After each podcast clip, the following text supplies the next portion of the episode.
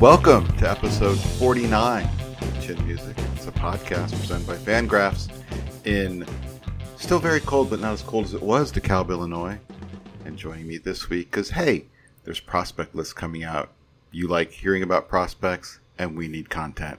And he's also quite wonderful and a finalist for the next Supreme Court Justice. It's Eric Longenhagen. Eric, how are you? pretty good. I admit that the uh, call I got yesterday about being a potential nominee was strange, um, but uh, don't really fit the demo. It seems like anyone's going to be looking for either way. So I don't think that it'll go through. Um, my sexual relationship with Lauren Boebert is probably disqualifying. I'm disqualifying you from the podcast for that. it's fine. Um, we got some things to talk about. We are going to do some prospects, talk about Yankees, Phillies, and Diamondbacks lists that were published at fangraphs.com since Eric and I last spoke. Um, we'll also talk about labor because we have to, and talk about the Hall of Fame because we have to. Um, we'll talk about our musical guest, Weekend Friends. We'll go through some of your emails of a moment of culture. No guests this week. I'll be honest. also be transparent with the listeners. We're kind of saving the guest bullets for when we have baseball going on. Um, don't want to over Bullets? it, Huh? Lauren Bobear, Huh? Oh, God. So we're saving the guest armor piercing bullets for when there's baseball going on. Eric, your big news this week David Ortiz is in the Hall of Fame. And before we go into what we're going to go into, uh, I want to make it clear that I think it's really cool David Ortiz is in the Hall of Fame. I'm glad he's in the Hall of Fame. I think David Ortiz is cool. I think under the current rules, he absolutely belongs in the Hall of Fame super happy for the Dominican Republic, who I'm sure lost their mind. I've told the story before, but the first time I went to the Dominican Republic, uh, in season, if you will, while while Major League Baseball was going on, uh, was 2013. And and when I travel, I have a habit that I like to do of turning on the local news. And so uh, I was in my hotel room, turned on the local Santo Domingo news, and it's you know just like the news you'd expect. It's a little more graphic and in Spanish, and but it's the same format. And they go, okay, let's go to the sports. Here's the sports person and the sports person's first story was the Blue Jays beat the Red Sox five to one. David Ortiz had a double. Let's take a look. That's how it worked, right? Okay. That was the top story. The like, Red Sox lost five to one. David Ortiz had a double. Here's a highlight of, of David Ortiz with a an absolutely unessential double in the gap with two outs in the seventh of a game that's solved, and that was their hot highlight. That's that's what David Ortiz means to the Dominican. So I'm super happy that David Ortiz is in the Dominican. However, or is in the Hall of Fame. Uh, I something interesting happened, and I feel like this is the year that, for the first time, I think the the, the, the line was crossed, if you will, and baseball fandom, for the first time, started to, to a, a much larger group said, "Hey, this is kind of bullshit." In terms of the voting, and the voting is kind of bullshit, and it's a shitty process, and it's broken. And I say this, you know, as you know, many members of the Baseball Association have, have guested and or co-hosted the podcast, including presidents of the Baseball Association. The majority of people in the Baseball Writers Association of America are thoughtful Hall of Fame voters who take it seriously. But there's just enough of them to completely ruin this process who are not. And you know the fact that, that David Ortiz is in and Barry Bonds is not makes no sense. Um, but keep in mind that David Ortiz got 10% more votes, so I think it's really like 10% is ruining it for the rest of them. But I, I think the system is is absolutely entrenched in, in messiness. And you know, David Ortiz got in because he's a cool dude and people like him, as they should, because he's a cool dude who should be liked. Um, Barry Bonds did not because people don't like him. And I, I, honestly believe that's the reason. It's not like you can't apply to 100% of the voters, but that's the reason. That's the 10% gap is, is David Ortiz, super likable dude. Barry Bonds, not so much. And, David Ortiz and, tells it like it is, and he says what the other baseball players won't say. and so you end up in that world, and and I think it's, I, I don't think it makes sense. I don't think what whatever writers are trying to apply, I don't think it's being applied with any sort of consistency. Um, you also have the the the absolute moron submitting blank ballots or a ballot with just Jeff Kent or whatever. Um, and and I have a solution for you, which is that not Who only did that did someone actually do that? Didn't Dan Shaughnessy? Someone did. I think Dan Shaughnessy might have done that. And um, someone had like a weird bout like that. like just one guy, and it was a guy who wasn't going to get in. Probably not. Um, okay. Yeah. Wow. And and so it's grandstanding BS.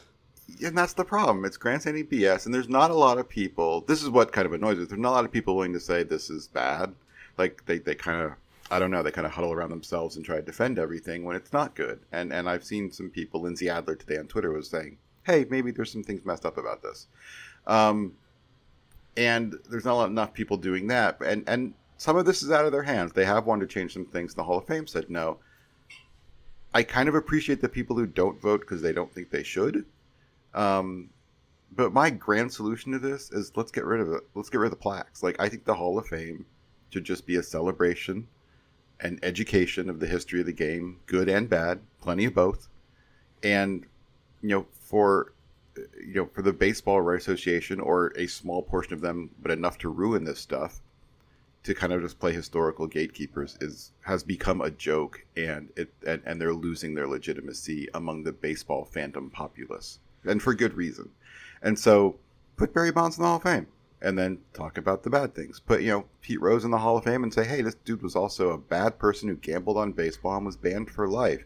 But to, to suddenly act like these players didn't exist, act like Roger Clemens didn't exist, you're, you're kind of like erasing the generation of baseball that many of us grew up with in in some sort of attempt to be the morality police and and I'm I've had enough. I think it's just dumb. I think we've, we've reached the point where it just got it's just gotten utterly dumb, and I was kind of happy to see kind of fandom in baseball turn against them a bit this year. Yeah, um, there's definitely a selection bias in terms of the people who we are exposed to and who, what their reaction to the the voting has been. Right, like it's more likely that there's going to be a huge thought and generational gap in the electorate and the you know online piece mm-hmm. of the public and fandom that you know we tend to hear from uh, by the nature of our publication. I agree with you that you know the BBWAA has problems that extend beyond Hall of Fame voting. Um, this is damning evidence of a lot of those issues, and some of yeah, it I think this, is natural. This is not this is not the only gatekeeping they're doing some of it is natural, like um, the idea that this or that player is a first ballot Hall of Famer or not. Like it does, it is kind of ridiculous. It should just be a binary thing. But at least there is like, I think it's natural for people to want to create a more f- like fine and detailed hierarchy among these players. Like Hank Aaron and Robin Yount ain't the same, you know. Like there should be a there's there's a, a distinction there. So, like, I understand some of the, there are just things like that that I think apply to some of this other stuff where there's like a natural instinct to do some of this stuff that is kind of BS, but at least I'm like understanding of it. Uh, and then, yeah, like, I don't like Roger Clemens, you know, but like, he belongs in here. And it does feel weird that, like you said, and I've never thought of it this way, there is like an erasure of this generation of player. This these guys who were like mid 90s onward and now are here, which is the generation of baseball that I grew up with in adolescence. And it is being weirdly paved over. And I think that because some of the electorate is so old, um, that like the way these players loom in my head, in my adolescent brain, is much much larger than it does for the people who came from the generation or two before that.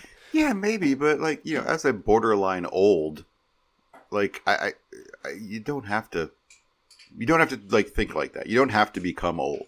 You don't eh, brain wise, like you don't have to. You just don't have to turn into that person. You don't have to turn into, well, these guys were better, and then those guys are worse, and the young people are bad. Like you don't have to become that person. I know. and, and don't and don't become that person. And and, but like you know, you know this, and I know this, even though, you know, we're of different ages. Like during those times, like Barry Bonds, Sammy Sosa, Mark, We're like the were the most iconic players in baseball, Yes. and we're gonna act like they didn't exist.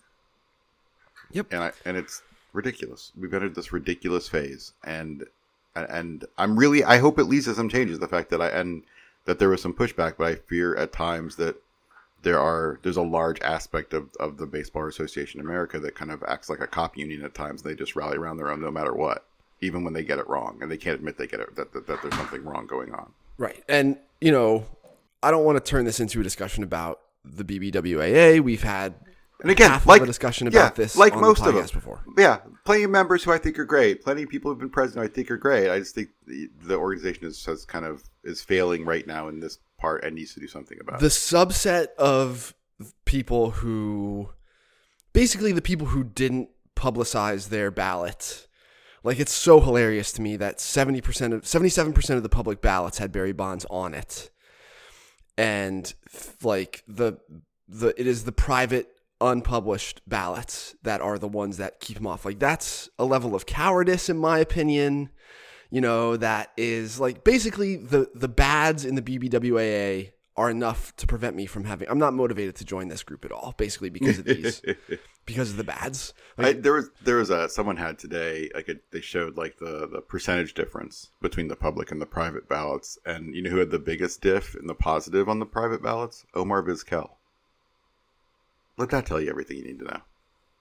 You know, and it's just it, it's just. I, I- and again, like I don't want I don't want to turn this into a bashing the Baseball Association of America. I think the majority of them are really good and thoughtful, I do think there's a, a big enough minority that's kind of fucking the whole thing up for everybody. Yeah, I would not want to be associated with the association. And there's not really a, be- a real in at the internet age. There's not a real barrier. Like we could just start a Fangraphs Hall of Fame that does it a better way, and then if you know the culture likes it enough, it will just over time usurp the busts in Cooperstown, New York. So, yeah, someone someone sent an email. I didn't I didn't use it for this week's show, but someone did send an email saying like, why don't the players like just like they started the Players Tribune, why don't they start a Players Hall of Fame Right. and, and don't deal with this stuff? and it's not. I don't think this is only a generation gap. Like. No, I'm st- I still watch Pardon the Interruption a couple times a week, and like Tony Kornheiser and Mike Wilbon are nonplussed by this as well. They're not like, "Yep, this is just how it is." Like, no, this is dumb. And I and you and I don't care quite so much about the Hall of Fame. It's not like we don't think it's important, but it's not in our scope. Um, like yeah, I I- get I, I- get riled about some of this stuff. Like I want Billy Wagner to be in. I'm gonna want Chase Utley to be in. I wanted Kenny Lofton in, and became disillusioned, you know, with some of this process because of how quickly Lofton just left the ballot. Right. You know, let alone not get it in. Um, and so like there are reasons, but but yeah, this was I. It's to the point where I really don't pay attention to it because of how you know effed I think it is. yeah, and again, I think I think you've solved this by just making this place, you know, the Museum of Baseball, and you don't worry about this whole plaque business. Which and I think the whole plaque business is just designed to, you know, to frankly just kind of promote the Hall of Fame. You know, I don't think it's necessary. You know, I don't know. When you go to the Hall of Fame, like the plaque thing was the thing I spent the last time, the least amount of time in. You know, I wanted to see all the exhibits and stuff. Yeah, I think it's super cool when you know a guy's batting gloves get sent there because Yeah, of a thing, and like you know great. Francisco Mejia has a 56 game hit streak in the minors and then doesn't really have a great big league career, it would seem.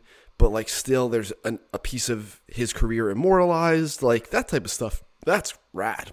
Yeah. So anyway, Hall of Fame, fix that stuff. Um, speaking of fix that stuff, we've had some progress in labor negotiations. Um, there's still plenty of gaps and plenty of things to solve, but it just makes me feel, I don't know, it makes me feel better about how I thought this was all going to go down in the first place in the sense that I, I really feel like there's no sort of path to a disaster anymore. Um, and by disaster, I mean like, you know, playing less than 100 games or, or even missing, you know, the whole season or anything like that. That's, I just don't think there's any path to that. And I was pretty sure there wasn't, but now I'm really quite sure there's not. Um, but the other thing is just like, you know, the players did give in on a couple things. It's still going to be six years for free agents, folks, and and I think uh, it's important to note that like anyone, you know, in in in baseball lefty Twitter, I think who you know genuinely thought we were going to see some profound structural changes are going to be sadly disappointed. And we're always going to be sadly disappointed. Like we are going to get some changes. It's going to be on the margins, um, but you know, I think that the structure of baseball for the most part is going to remain pretty intact. Um, but I still think we're on pace, if you will, for a late February, early March agreement, a compressed spring training, a compressed season, and somewhere around 150 games. Cool. And it's important to know, like things are going on right now. Like they, I think people don't realize that in the sense that, um, you know, you and I have talked. The Cubs are having a, a mini camp right now. Um, Yeah, uh, the D backs, like, you know, guys threw bullpens yesterday, prospects and stuff. there's a, a team that I know a team that had a, a hitting camp. Um, I know I know a team that planned a thing in January and then just pushed it back because they didn't want to deal with with Omicron. And now that's going, you know, out, now that we seem to be kind of you know coming out of that a little bit, now they're kind of ramping up their stuff. Giants? Um, the Florida team, Uh, Dominican stuff is is super.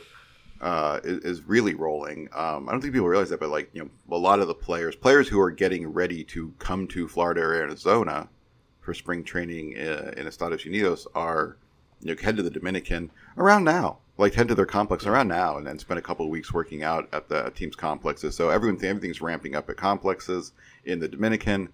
Um, like stuff's going on. I, I've talked to um, some executives and and and you know some are like yeah we're you know we're getting ready to send a smaller group to our complex um, others are in a are in a pure uh, holding pattern and just kind of waiting for guidance um, I teams are gonna probably gonna want a two week runway if you will between agreement and camp kicking off um, and you know players reporting to camp I was gonna say pitchers and catchers but it'll be everybody um, I think they're probably not to get two weeks. It'll probably be seven to ten days.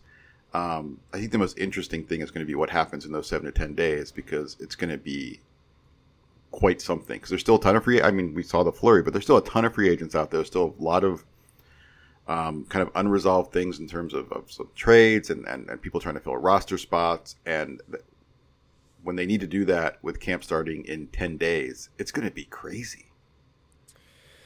Yeah, um, it's going to be crazy on our end because there's likely to be a deluge of Oh, it's gonna be transactional activity again. Absolutely once, nuts. right once the switch gets flipped again. So there, there will be that part of it, um, and then yeah, like getting everybody into camp and the logistics of it on short notice are going to be difficult. They had a, a dry run of sorts in 2020 when we stopped and started and people had to go to do the summer camp activity. Like that's a pretty quick ramp up as well. So at least there's some precedent for it. People have flexed this muscle before, unfortunately. Um, but yeah, like minor league spring training is going to start in the middle of March. That was going to happen whether or not the CBA was ratified. Right. Um, and games start on the 18th. It looks like. and how the overlap of the big league dudes may change as a result of whenever the start date for spring training stuff is like that'll be interesting just because there's there will just be so much activity if everybody's around simultaneously Right. for a longer chunk of time than like the two weeks typically happens um, Right. And usually, like players, you know, pitchers and catchers report around Valentine's Day. Players, you know, position players come in about a week later. Minor leaguers come in first week of March, uh, and games start mid March. Minor league games, um, and that's all going to be very compressed. Yeah, and that'll make side. you know, in terms of like setting up our coverage and stuff, like it'll be it's it's still we can we have the opportunity to plan for most of our stuff. Ideally, I'll be running around seeing Yeah. big league spring dudes who are on you know who are on the 40 man and who are like young NRIs basically in some of these big league games before there's minor league stuff even happening. Um, but but I don't know. What uh, is there anything else about the labor negotiations that you want to discuss? No, I just think we're like, right. it- it's what we have. It's what it's what happens. What we thought was going to happen, and um, there's progress. There's still gaps to fill. They're going to fill them. Um, and I, I just like everything I've seen. Nothing's moved my initial needle, if you will. Like I still think it's exactly as I described.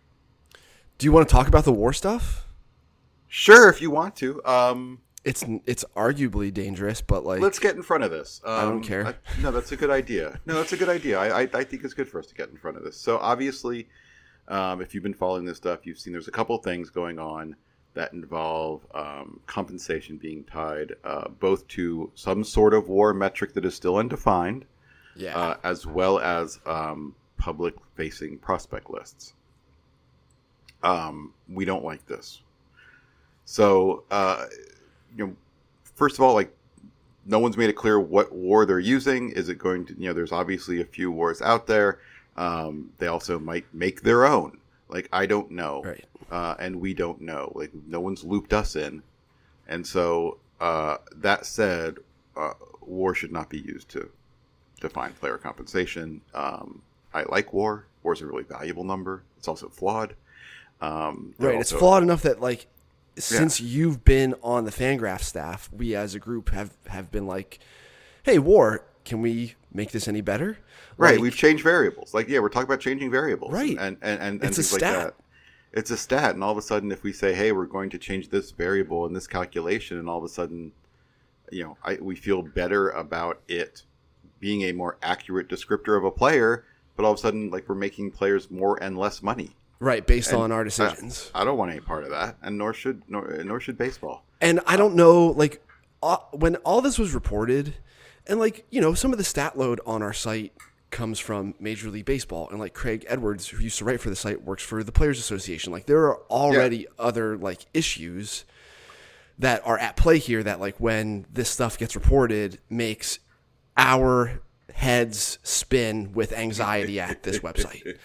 Um, and so like yeah, like some of the horrible fatalistic things that were mentioned, you know, at the Fangraphs Southwest Desert compound were like if we make like there are people in baseball who like are my sources who we talk about this stuff some of the times and they're like yeah like maybe war could use a positional adjustment change and like maybe you want to consider using some of the statcast stuff which again is mlb owned uh, like in some of the way you guys are, are calculating this stuff it's an improvement to some of maybe like the defensive metrics that you're currently using. Like these are all the types of theoretical discussions that are happening all the time that might help us improve like the headline stat on our website. And if we alter it and all of a sudden, you know, are we liable for the the the Costing someone eight hundred thousand right? dollars. If we retroactively, you know, if we change our stat and then it turns out like, hey, two years ago when player X wa got this based on his war metric, it actually should have been this. Like, are we liable for being like we don't know any of that stuff? Right. It, it, we, yeah, we, we've not been looped in. Then no one said, "Hey, we're going to use your number." Like nobody. And so, No one. and so, and it's a publicly available number, so like, what the fuck do we do if they do? right. It's it's we're not happy about it either. And We and don't know. and so, you know, and then there is the concept of of kind of this extra compensation for teams. Like it's it's, it's the, the the goal is is the goal is sound. It's just the application is dumb. Uh, the goal is, you know, if you call up a guy and he wins, you know, this award or finishes here in this award, and basically trying to incentivize teams to not service time manipulate when there's much better solutions to that. Um, you know, that you get some sort of bonus, but it's based on if they are a X something prospect, and like, well, whose prospect list are you using? And you know, my first thought is they might default to their own. I'm like, well, that certainly compromises Jim Callis and, and Jonathan Mayo pretty heavily. Right. Uh, you know, and and if they're going to use some, it's, it compromises who, whoever they're using, and it's it's it's not fair to them. And just say, hey, if you call up any player, how about why does he have to be a top 100 prospect? How about if you call up a top 500 prospect or a guy who's not on a list and he does that? You should be incentivized. And then like look, like on this front, again, this is so new and fresh, but like we're working on the Rockies list this week. Right. And the Rockies have a DSL arm named Jordy Vargas, who's 18. And he looks like, and on paper, the data look, looks like the type of pitching prospect, high school pitching prospect who would go in the middle of the first round. Yep. Over here is Benny Montgomery, who the Rockies just took eighth overall. There are some questions about his swing, etc., etc. If I'm lining these two guys up on a prospect list, like it is hard, you know, to decide which of these two guys I'd rather have. This DSL arm, who I haven't seen in person, but looks unbelievable in the ways that we do have access to understanding him. Right. And then here's Benny Montgomery, who just went eighth but has some like round down scary stuff happening. And like it's a very difficult question to answer who you'd rather have. But if you're telling me Eric Longenhagen, who's doing the Fangraphs prospect list stuff right now, that where I put these guys on the, the list determines like what their compensation might be.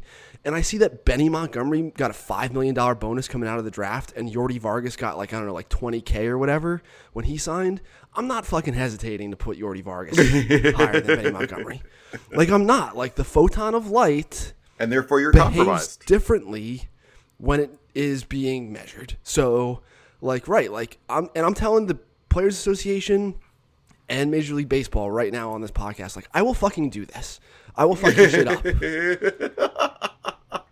Okay, so don't. So stay away. Okay, like I will do it, and the the quality of the the the work that you're utilizing to dictate the compensation of like all these players is only as good as who's ever sitting in these seats at the time, and it is highly variable. Okay, Right. It just like the Yankees first baseman ain't always good as Don Mattingly. J- just because he's wearing the Yankees uniform and playing first base, it doesn't mean he's Don Mattingly, okay? So whoever replaces Keith or Jim or Jonathan eventually, whoever replaces KG or I eventually, like, there's no guarantee that they're going to be any fucking good at this at all. It is still just a person coming in to do a thing that you don't know if they're going to be good at until they actually do it. Right. And so like to pre to plug in, like I I'm having a hard time. I got in over my skis trying to put exit velos on the on the fucking board, you know, like because it's just hard to source them consistently year after year after year, minor league population wide. Like imagine what it's like trying to use a person's. Uh, it's it's just there are all kinds of problems It is with it. with problems. But when you when your goal is to avoid the fuck up being on you, it is really easy for everyone to just outsource it basically. Right. Like it's so much easier if at some point this gets utilized in an unforeseen way that, you know, hurts one side or the other, it will be very easy for the the sides to just point at Fangraphs or BREF or whatever and be like, "Oh, it's the nerds, they fucked it up." Yep. And, and yeah, and, and it's it's no matter how, which war they use, and or if they create their own, which that'll be a fun negotiation to watch. Um, like you know, wars. You know, a you're screwing every reliever because it's very hard to accumulate war as a reliever. Um, and, and relievers are often far more valuable than their war suggests. Um, and you're also just and you're also screwing up, like frankly, soft science and tangible stuff that war doesn't measure. You know, and and Yes. You know, I bring him up a lot because I want to, but there's a reason Martin Maldonado is the everyday catcher for a team that's a World Series contender every year, even though he hits 190. Right. We don't have a pitcher comfort with this catcher metric, and it is Right, arguably like- the most important thing. Right. Martin Maldonado is worth way more than his WAR, um, and and that's not going to get that's not going to get captured in WAR. Nope. And so it's it's uh, there's all sorts of stuff going on there, and it's just using any sort of metric, especially a public facing one, to determine compensation is And, bad. like, Our war is a better predictor of future performance, but because it regresses the pitcher stuff, like it's Mm. using FIP basically, like it's not necessarily as great a descriptor of like what has occurred. right. So It- if a dude, a, that's a really important distinction because, like, you know, it's it's you can say It's it's like MVP voting, and and you know someone hits like 340 and it's like 620, and you go, oh, his BABIP was crazy. It doesn't matter. It happened. It Right, had value. It, it just happened. Like you're, you're, I'm what you're saying is helping to tell us what he can do or how repeatable this is. But what just happened happened, and it had real value. Right. Um, and, and for some of that stuff to get like taken out in in, in, in certain calculations is bad. If, if, if you're using it to if you're a player. if you're using it to determine value, it's not something. It's not the way you should be going. Like like the the you know war is not designed to determine salaries, and therefore it shouldn't be used to do that. Right. And it's like Angel Berroa, right, was rookie of the year. I'm not necessarily lining him up like on my prospect list super high or whatever, even if he is rookie of the year. Mm. Right? Like there's just there's all sorts of stuff. It's it's kind of a mess. It feels like they are trying to I don't know. They're feeling around in the dark for stuff on some of this. They they should just I don't know, stay out of our shit. Attention, Major League Baseball and MLBPA, who seems to be agreeing some of this stuff. Stay out of our shit. and this is that's one of the harder things is like oh like if i want to frame this if i'm some pr stooge who's like oh see the players the players have agreed that war usage is a benefit to them like this is a great thing like if the players think that using war to determine this stuff is an upgrade to their current system then like i've helped right could spin it like that Yes. Ex- yeah. Exactly. You want to talk about prospects? okay We have three prospect lists to talk about that have uh, been published since you and I last spoke in a public manner. Um, let's start with the New York Yankees because that was the one that generated the most traffic. Because people love New York Yankees. It's and new york po- has terrible traffic It's the most. It does. It's, it is the most popular team in baseball, whether you like it or not. Uh, number one with a bullet, Anthony Volpe. Um, kind of went, I, you know, went nuts last year. Let's face it. Um, you know, was a, a first round pick in 2019. Mod, you know, mildly local area New Jersey kid. Um, Jack Leiter's high school team. did okay, like had an okay debut, but nothing that made you think this kid was special.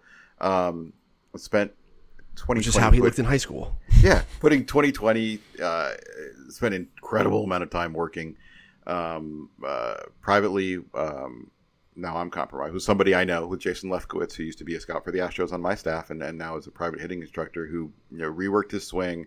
Um, he put on 15, 20 pounds of muscle, had an explosive offensive year, just insane. Um, slugged over 600 across two levels. Um, Yeah. You know, he is a uh, he he's good enough to stay at shortstop. He's not a great defender, but it's good enough to probably stay at shortstop. He looks like he can really hit this. I mean, this guy might, you know, I, be a shortstop who hits you know 290 with 25 down the road. Yeah, it's a total reversal from the high school profile, which was glove, contact. You know, Volpe looked very good defensively and performed from a bat to ball perspective on the showcase circuit.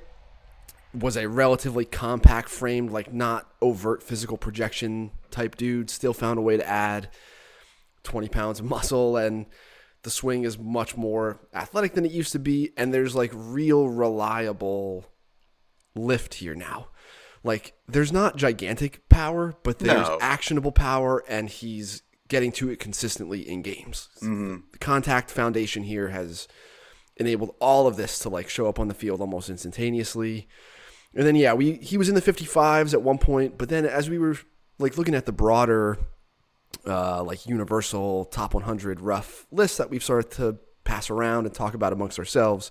Like it's just clear that this guy belonged in that 60 tier. So Right, and and it, you know the thing is like he he added all this power and and you know not the first guy to add power to his game, but he did what you want to see, which he, he did it and maintained his contact, um, which is important.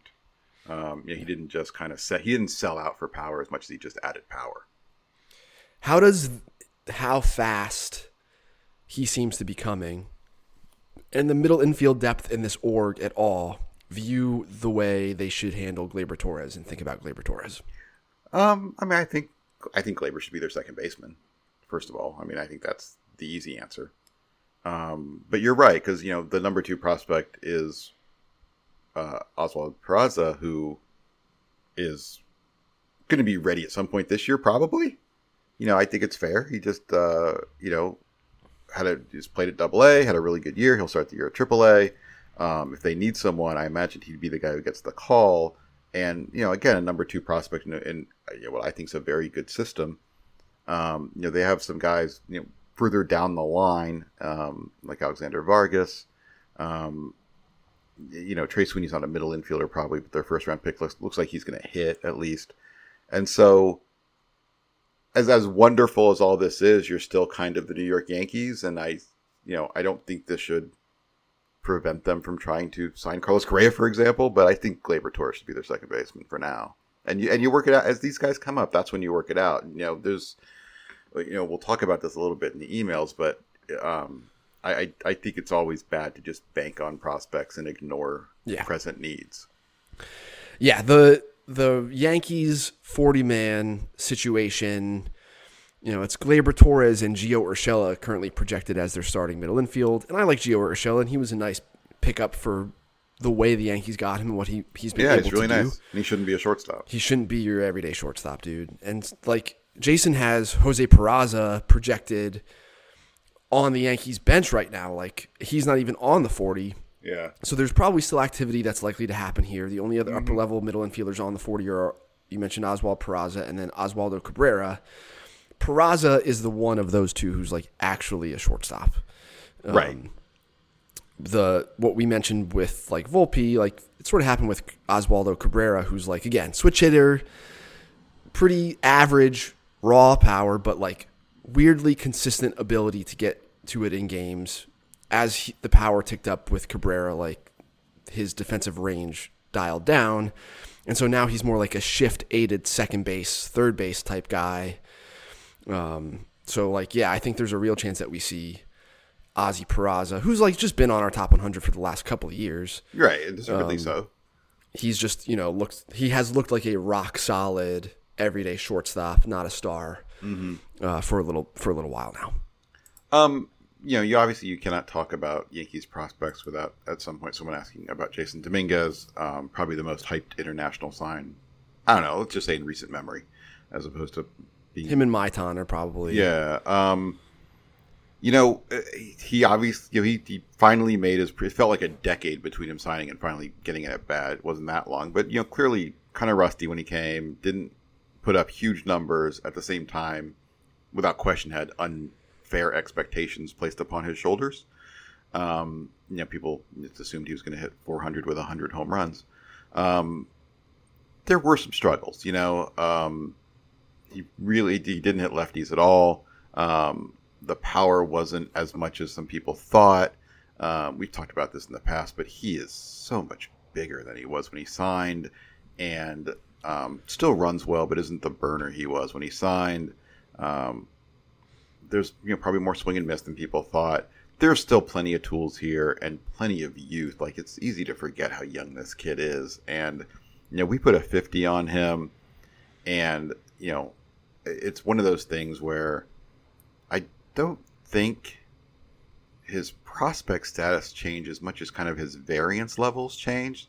Like he's a 50 right now. If he was a 60 or a 65 on next year's list, I wouldn't be shocked.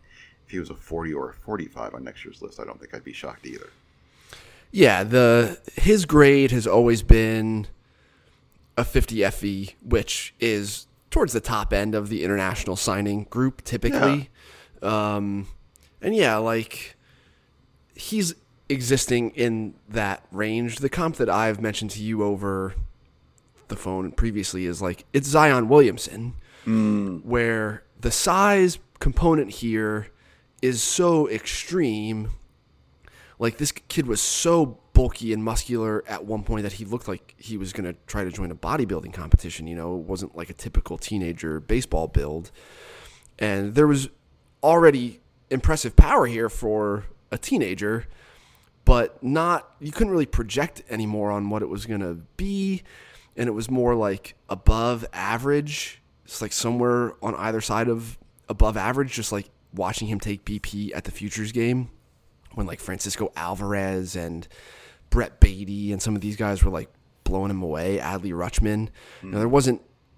It wasn't close. Um, Right. So you were expecting to have your jaw dropped, and it wasn't. I just expected it to be a clean six, and it wasn't. Now again, it was like an 18 year old kid at the Futures game in a big league stadium. Like, there's all sorts of other stuff, and he has started to trim up a little bit more. And then we're not talking about like a kid. It wasn't like Kevin Maitan where, you know, Maitan. If you look at the video of like Kevin Maitan, and it's gone from the internet at this point, like there's video of Kevin Maitan working out in Tampa Bay Rays gear when he's like 14 or 15 years old. And if you watch that, you go, holy shit, this is Chipper Jones. and then when I saw Maitan actually at the Astros old place in Kissimmee, it was his instructional league debut. It was like him. You, you guys had like some Cuban on the mound who was throwing pretty hard but couldn't throw strikes. I forget who it was. Really tall guy. Yep. Um, But uh, but at that point, like Maitan had already put on a lot of weight and almost looked like a different person. Uh, and so like Dominguez isn't quite in that realm because it's like muscle bulk rather than like not great weight. Right. Um, and this is just like the natural. It's pretty natural. Like you know, we're talking about young men, and their ability to mature is like pretty variable. And what you do when you have it's the same for domestic high schoolers too. Like you give a high school kid a couple million bucks, and like what happens there is going to be pretty variable, uh, and it already would have been. So um, I'm not advocating not to pay them, but um, no. but yeah, so th- like we didn't change Dominguez's grade. We slid him over the course of the calendar year in the Yankees list just because like I'd rather have the plug and play everyday shortstop in Peraza and the like you know nasty late inning bullpen weapon that we think Luis Medina would be tomorrow if they decided to bullpen him. Like just give me those guys now. Um, but like Dominguez still has his grade is the same as Termarr Johnson, who was number one on our 2022 draft board. Right. Let- let- Let's. I'm gonna. This is an adjacent question. Um, you know, uh, the international signing period just began uh, in mid-January. Uh, the Yankees signed uh, who many think is the top player in Roderick Arias. Where would you put him on this list? Oh, he is on the list already. Yeah, he's. I moved Oh, all the he? international guys who signed over to the the board. They're not in the text article of the list. So where's Roderick? He's ninth.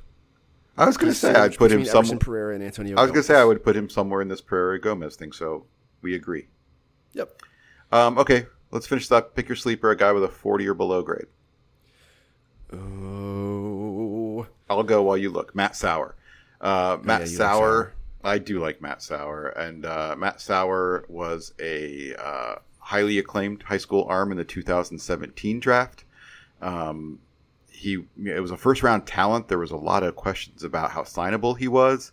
Um, the Yankees kind of did their homework and and out kind of outplayed a lot of teams. Um, they actually gave Sauer a bigger bonus than they gave to Clark, who was their first round pick that year. Um, performances weren't good. Uh, he was constantly injured. He had a TJ in 2019, um, and 2021 really represented his first healthy season. Uh, and he pitched very, very well, and and it's good stuff. It was 93, 95. There's some 96s and 97s in there. Uh, it's a plus slider. The you know it's it, it's power stuff. He missed bats. There's still work to do in terms of, of, of finesse, if you will. Um, it- he's, he's just kind of attacking with power and, and letting his stuff play in the zone. He's not really locating or anything like that, but it's it's a starter package. He's a huge kid. He's like 6'4", 250. Um, you know, with a, a solid delivery. I, I I think this guy looks like a you know I'm not going to say an impact guy, but I think this guy looks like a big league starter. I'll take Mitch Spence. Ooh, Uh, you know, huge breaking ball, one of the better breaking balls in the org. Um, 1994. The org's done a, a good job of developing pitching for like the last 10 to 15 years, basically. Here's another guy who was like a late rounder in 2019 who uh, had eh, like exciting raw material who they've now made into an actual prospect. Um, I tend to think that the, the guys who are arrow up tend to stay that way. Um, Spence over 100 innings, 10 strikeouts per nine, three walks per nine. Again, like was just a 10th rounder in 2019 coming out of, I think, South Carolina. Um, so, you know, his like all the college guys from the 2019 draft, their 40 man roster evaluation year is just here. It's 2022. So a bunch of the college picks from 2019, even though it feels, you know, like it's arrived like that because we missed a year, like this is their eval year. And this is the type of guy who, you know, had a great season at high A. He's going to be at double A probably to start uh, 2022 here. Like he's right on the doorstep and seems like the type of guy that the Yankees would stick on the 40 uh, a year from now and just be in the big leagues at some point in 2023. Let's move on to the Phillies. Do you have do do you get a charge? I mean, I, you're from Pennsylvania. You grew up a Phillies fan, obviously. Yeah. You, do you get a charge out of doing the list? Uh, no. Fair enough. Number one prospect, Mick Abel. Um, there was some discussion whether you know, uh, and there's there's discussion you know with, with teams and scouts about whether they would prefer Abel or shortstop uh, Bryson Stott. Um, we went with Abel and also gave him a, a higher grade. It was a 55 and a 50. Um, and I think what separates Abel is is just like this kid's rolling out some serious serious weapons. Yeah, the like you mentioned, Abel was solo number one basically all year with Stott and Johan Rojas existing in the like 45 plus tier behind him. And then Stott Stott's really developed physically in, in a terrific way, like where he's more flexible and has let's just say more traditional athletic look on defense now than he did at UNLV, where like his throwing stroke was kind of weird. He wasn't, you know, very bendy and flexible and athletic like a typical big league shortstop, and and some of that stuff seems to have been remedied. So now it was like the gap closed to where some teams were just like, give me this plug and play everyday shortstop who's basically ready uh, over the risky 20 year old arm. But Abel is so gifted. Like his stuff is much, much better than, you know, the typical 20 year old. He's basically been the best pitcher his age on the planet for like the last five years. like when Mick Abel was a high school sophomore and here in Arizona for Martin Luther King weekend activity, he was already like 90 94 with a really good breaking ball and quality strikes. Um, and like all of the body projection that comes with being 6'6 190 um, how do you this was the pod of teams where we first had to start reckoning with what the automated ball strike system Yeah. was doing to people's numbers in low A southeast.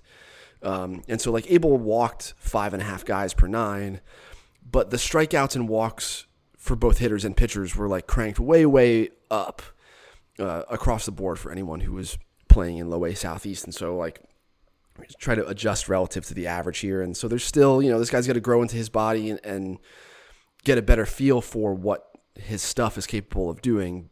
But for a 20 year old who's this size, like that's not abnormal. So the ceiling here is huge. And we typically throw the extreme variance, super duper high ceiling guys into that 55 future value tier, typically towards the back of that tier, close to 50th overall. That's where like Jose Barrero and Jazz Chisholm and, and Ronny Mauricio and like mm-hmm. that type of guy has existed for us. And Abel is just the pitcher version of that. Yeah, I, I this stuff's incredible, and and you know there were times where, you know, his this look even though he's you know sitting what 94, 96 and and touching 98, 99, like his best pitch is the breaking ball.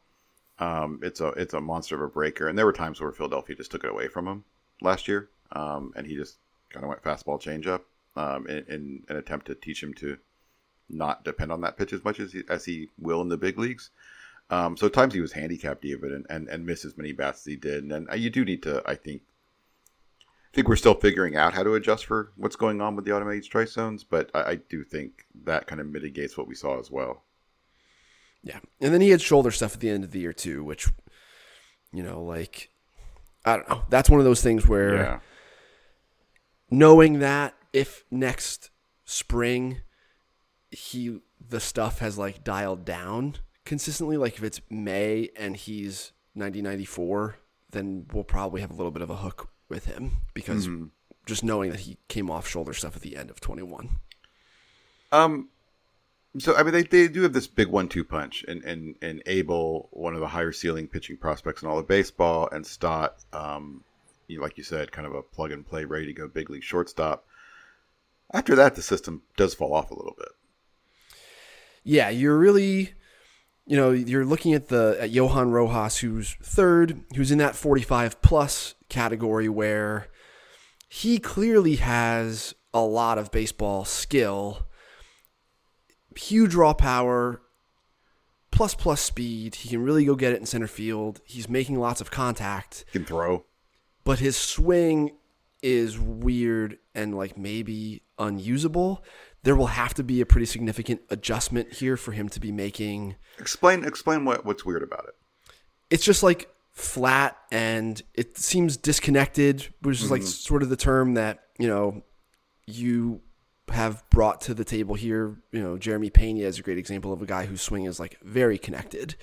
Um, like his feel for rotating in like the traditional baseball swingy way is is not great. Um, his swing is kind of like Victor Robles's swing, um, and like the the tool set is sort of similar to what Robles's is was at the time where we were all going gaga over him and he was performing all the way through the minor leagues. And then once he got to the big leagues that just sort of stopped. Um, so you know johan rojas is in the 45 plus tier for the same reason that garrett mitchell is in the brewers 45 plus tier like this is a guy with huge foundation of tools who there's just something about his swing that seems to be impacting what his offensive performance looks like uh, and he could blow up if, if that stuff starts to change.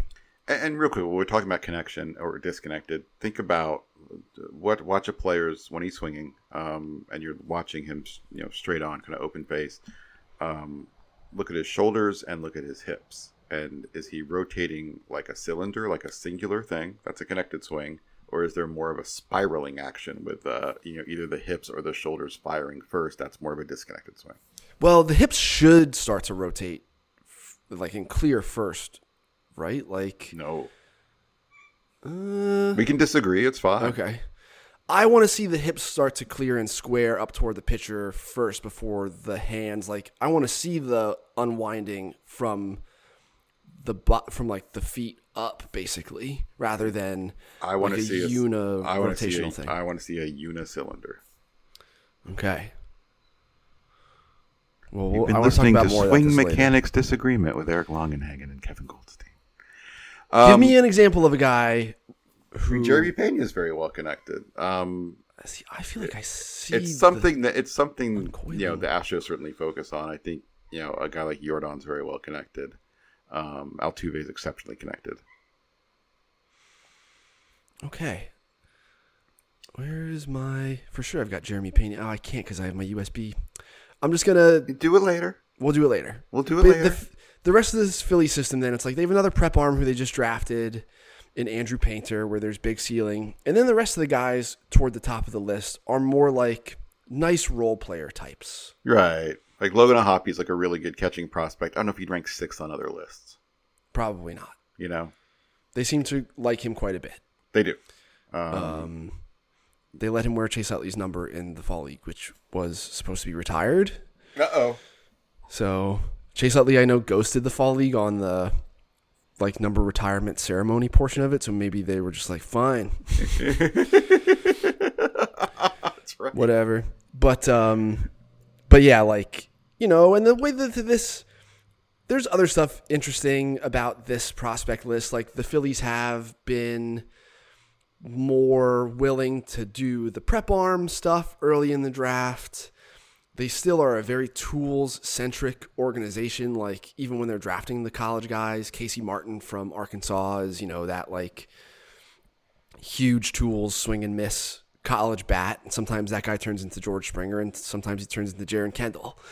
Um, and then the international, the international program with Philly, like it's borne so much fruit over the years, they do seem to have a proclivity for like the projectionless sorts, uh, like Jhailyn Ortiz, like Francisco Morales, like uh, Starlyn Castillo, Yemal Flores. Like these are all dudes who are physically mature entities when they're entering pro ball, um, which is is much different than than is typical for the international market. Yeah, and they've they've had um, incredible stability uh, internationally with with um, with Sal running their international department since forever, um, since the 1990s, I believe. Sal Agostinelli. Yeah, Sal's been around a long, long time. Certainly, he's been He's a around since personality. He's he's something else, man. Yeah, yeah. Um, and he's been around doing this since you know The 90s. Right. So, um, and he does it like I'm pretty sure Logan O'Hoppe is partially his responsibility too. Like there, he seems to go out. I've seen him at plenty of high school and college stuff during the spring as well. He, he his duties are not strictly limited to international scouting. Mm-hmm. He Um, seems to be doing stuff in the room with the families that like Yeah, convince Logan O'Hoppe to sign for 200k rather than go to school because like Sal has that type of charisma. Who's your sleeper here? 40, 40 FV or below? I know I should like prepare for this. I'll go. I really like Micah Ottenbreit, yeah, good, good pick. uh, another high school arm who they pick. drafted here in 2021. They gave low six figures, mid six figures bonuses to a bunch of high schoolers in 2021, sort of spreading the love around a little bit. Ottenbreit, it's 6'4", 190, all sorts of physical projection. We'll show you three plus pitches now, and it's going to be about dialing in any amount of strike throwing. Um, so, you know, the way we've started to to value this type of teenage pitching prospect is towards the top of the 40 future value tier, and he's just in that you know million dollar prep arm area. I'm going to go with James MacArthur. Um, not because I think James MacArthur is an impact player, I think, but I think he's going to pitch in the big leagues. Might get there this year, and I think he's going to stick for a while um, as a as a pretty nice middle reliever to seventh inning guy who you know spends ten years in the big leagues. Um, Yep. This is a 12th round pick out of Ole Miss. This is a guy who had really good data and not great performance, uh, which is why he ended up in the 12th round. Uh, it's you know mid to mid you know, low to mid 90s fastball with uh, killer shape. Very very vertical, old school. Like the original pitch data archetype was the guys with these vertical attacks. So super elevating fastball, super deep breaking ball. That's a pretty good one. Um, I, I think this guy could be a, a, a, pretty nice bullpen piece and, and, and quickly and last. Yep. Um, our last list is the Arizona Diamondbacks, who, um, let's face it, need a good system. Do they have one? Yeah. Very good system. Um, star power up top. Corbin Carroll, Alek Thomas. Uh, they will start to arrive relatively soon. Thomas should be up in 2022. Um, Jordan Lawlar, who they just took high in the draft, gave just shy of $7 million to. More in the 50 tier for me, a little less obvious, like huge tools, star power type stuff happening there. I think he is more likely to wind up like an average everyday player than as a star, hence the 50. I also need a shoulder surgery. Right, yeah, well Corbin Carroll and Lawlar both like Yeah. Can you imagine having worked for the Diamondbacks in the last year like and all the things that happened with prospects getting hurt It's and unbelievable, yeah. having, you know, visa issues related to legal problems and Bumgarner and like Robbie Ray leaving and then doing what he did. Uh, you know, like it, it was a pretty rough year.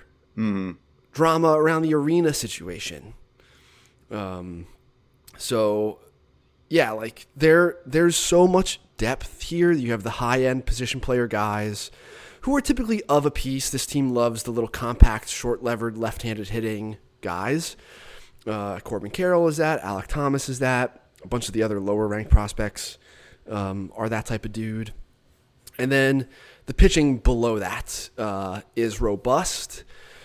Some of it is flawed in a way that forces relief projection, in my mind, um, or like five and dive starter type stuff. Like Ryne Nelson has huge stuff.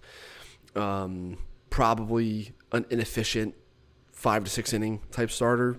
Yeah. on the outside of our top 100, and and then you know some of the the other arms who they've used high picks on lately are sort of in that 45 future value tier at this stage. Do you, uh, does Alek Thomas's grade for you, um, right now he's a 55, change if he's a for you? How much does it change, if at all, if, if he's a left fielder because he's I a little we- he's a little stretched in center. I, he's not bad. He's a little stretched in center. Um, you know, he doesn't have an arm for right, so if center doesn't work out, all of a sudden he's a left fielder. It's not. It's he's he's not powerless, but it's not left classic left field power. He can't hit. Um, like it's it's he just kind of becomes a different player. I agree with you. The year over year average in left field is probably lower than you'd expect. What would you Uh, guess the adjusted runs Yeah. created plus on averages in left field for the last like six years? What do you? How do you measuring that? You're you measuring that every at bat by a left fielder? Yes. See, I don't think that's a good way to measure, but I'm gonna I'll answer anyway. Um, you said WRC plus, right? Right. One twelve. It's actually 100. Wow. uh, like year over year since 2015 99, 97, 100, 102, 101, 103, 99. Um, we already kind of like there are people in baseball who just think Alek Thomas should be a six. Uh, and I think that knowing that he's likely to be in left field, if not immediately, but very soon, is part of why he's only a 55. Um, he has a Brett Gardner vibe. Like he is that like type of build. His swing is much more athletic than Gardner's, and like maybe that will result in- in more power. But it just seems like a guy who is in that vein where there's a well-rounded blend of contact, power, speed. If he's in left field, that maybe he's like a plus or plus plus defensive left fielder. Like it's it's a lot of good stuff. So I don't think Alek Thomas is ever going to have hit like more than 25 home runs or whatever, but I still think he's an above average everyday player in part because like he's just so well rounded. Um, we would be remiss if we did not talk uh, for a second about uh, Kristian Robinson, who ranks 14th on this list. Um, you know, before this list was published, you and I had a private conversation for about half an hour about what to do here. Um, can you talk about why we had to have a conversation about what to do here? Yeah, and this is probably one of the longest individual player Yeah, blurbs super long. that has like ever been written on the site. Um, yeah, we've talked about Kristian's situation on the podcast before. Uh, during like the first couple months of the pandemic, he was here in Arizona, couldn't leave. Future of baseball, at least the, the immediate future of it, was like up in the air. What people like Kristian were going to be doing for the next year was up in the air, and he had like a mental break uh, was wandering the highway out of the, on the west end of the metro here. Cops got called, trying to put him in the in the car, uh, the cruiser. The the cop was, and like you know, Kristian punched him. Um, so he's like this again. This is like all in the blurb, and part of the reason that we spent a half hour talking about it is so that it could be written about very precisely, uh, with care in the blurb. Um, you know, I feel bad for the cop who got punched. Um, but like Kristian was in the middle of a of a mental and health I- crisis. Right, and, and feel bad for Kristian Robinson too. Yeah. Yes, like totally sympathize with Kristian Robinson, who was having, and again, this is like in the reporting that Nick Piecoro and Zach Buchanan have done.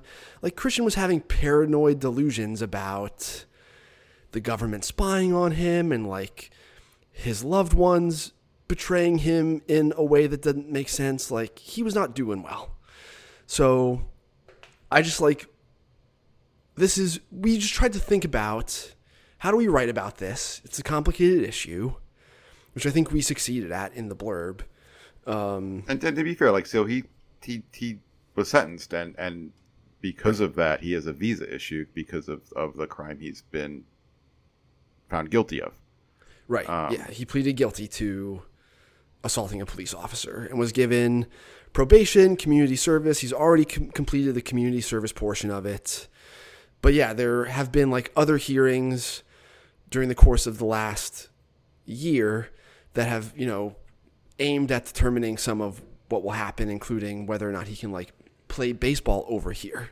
Not him not getting into the country is possible because he has a felony conviction, but then he can't complete his probation if he's not in the the country, which will also have an impact on like his ability to enter the country. Right. It's a very catch twenty two thing, and then Yes. uh, you know what they're what they're you know what his legal representatives are trying to do is is get this thing popped down to a misdemeanor since he has done the community service and he's also um, you know gotten treatment and been a good person, um, as well as just you know, mitigating factors of the crime in the sense that he was having um, a mental health episode, and so trying to to, to get some um, empathy from the legal system not always the easiest thing to do um, and uh, an attempt to kind of make this all a little better.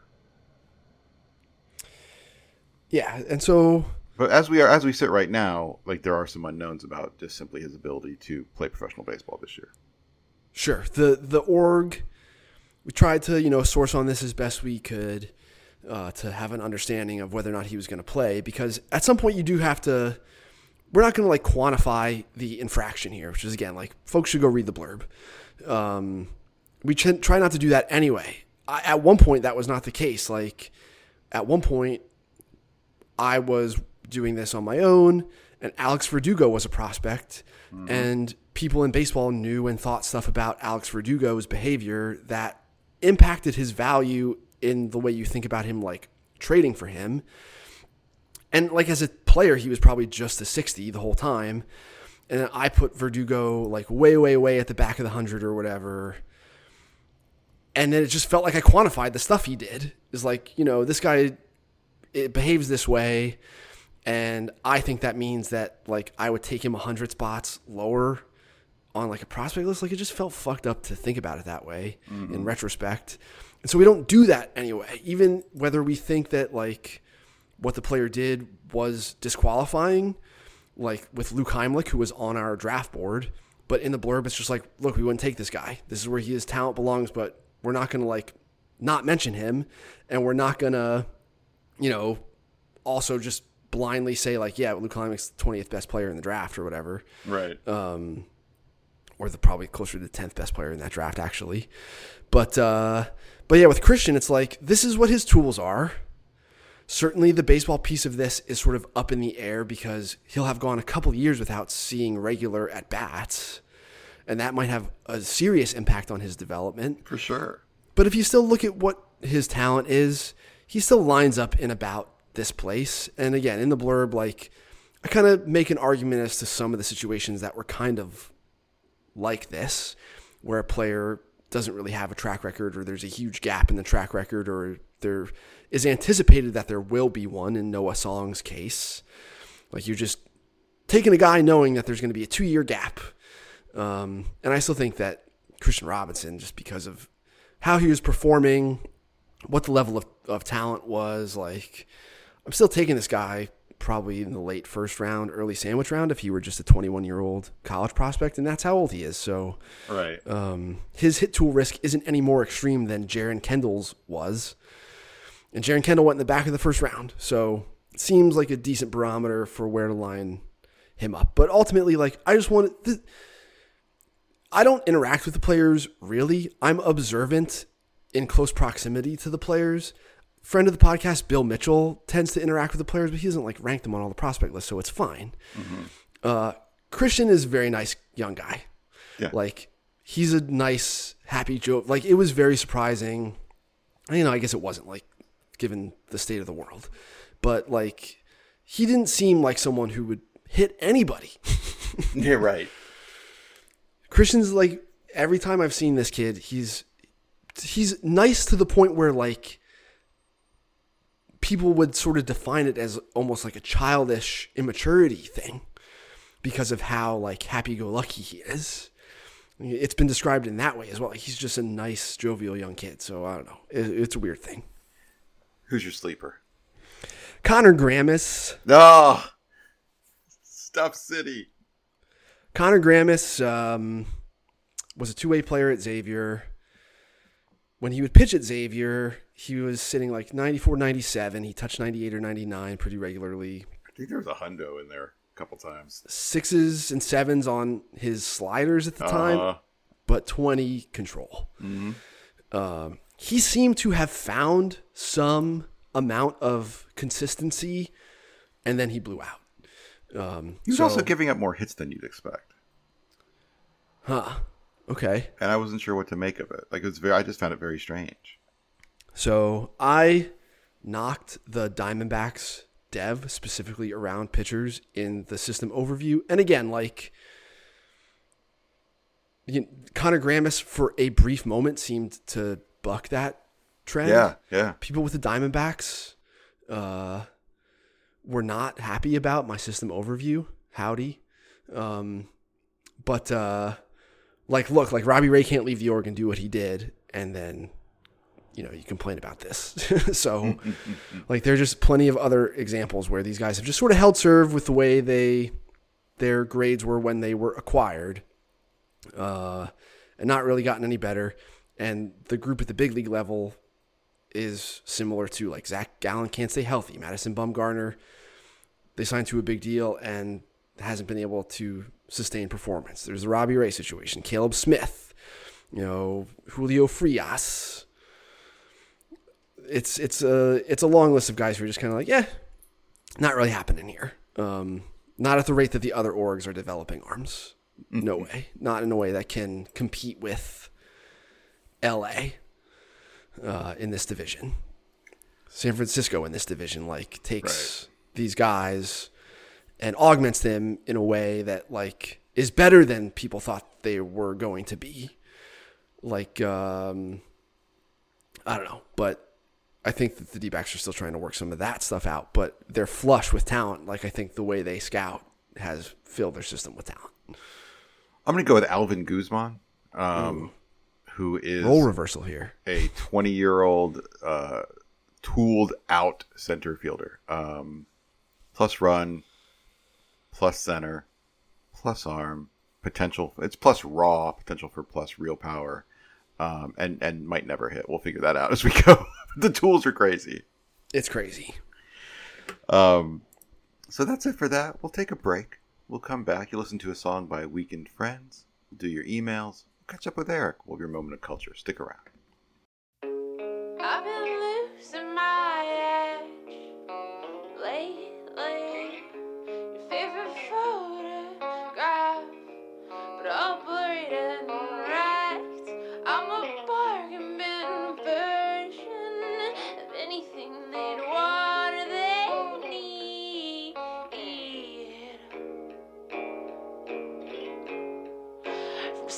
Me. So fill me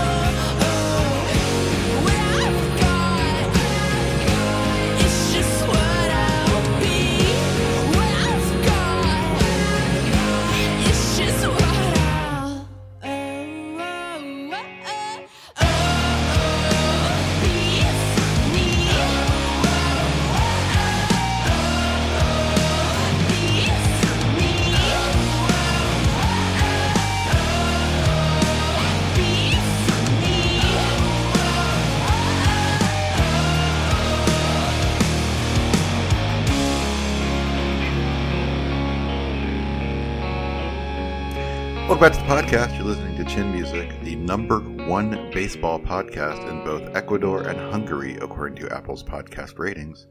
Very proud of that. If you're listening to us in Ecuador, hola. And if you're listening to us in Hungary, hello. I don't. I, don't even have rudimentary Hungarian. I just realized. Bolsky, bolsky, bolsky. uh, there's a venue in Northampton, Pennsylvania. It's along the river. Uh, called the Hungarian Hall, Mm. and it is what you think it is. Like it's a bar. It's like a dive bar for, uh, you know, Eastern Pennsylvanian whites, like people like my family EPWs. who you know are from have like Irish, German, Slovak, Hungarian, and it's just locally referred to as the Hunky Hall. Have you been there? I've been there. I've had beers there. I've had like I've been there for people's wakes. I've been I've played the guitar in that hall that like It's is is wait. I'm gonna ask you my pers- dad. I'm gonna ask you a personal question now. Is that the origin of your last name? No. what, Um what is your last name? Longenhagen is Germanic. Okay. there's not like a Longenhagen who came through Ellis Island. There are other people in my family who knew much more about my heritage than I do. Mm-hmm. Um, but yeah, like Longenhagen, Harity, like my my paternal grandmother's last name was Harity. Um, and then on my mom's side, I'm like a lot of English and Slovak.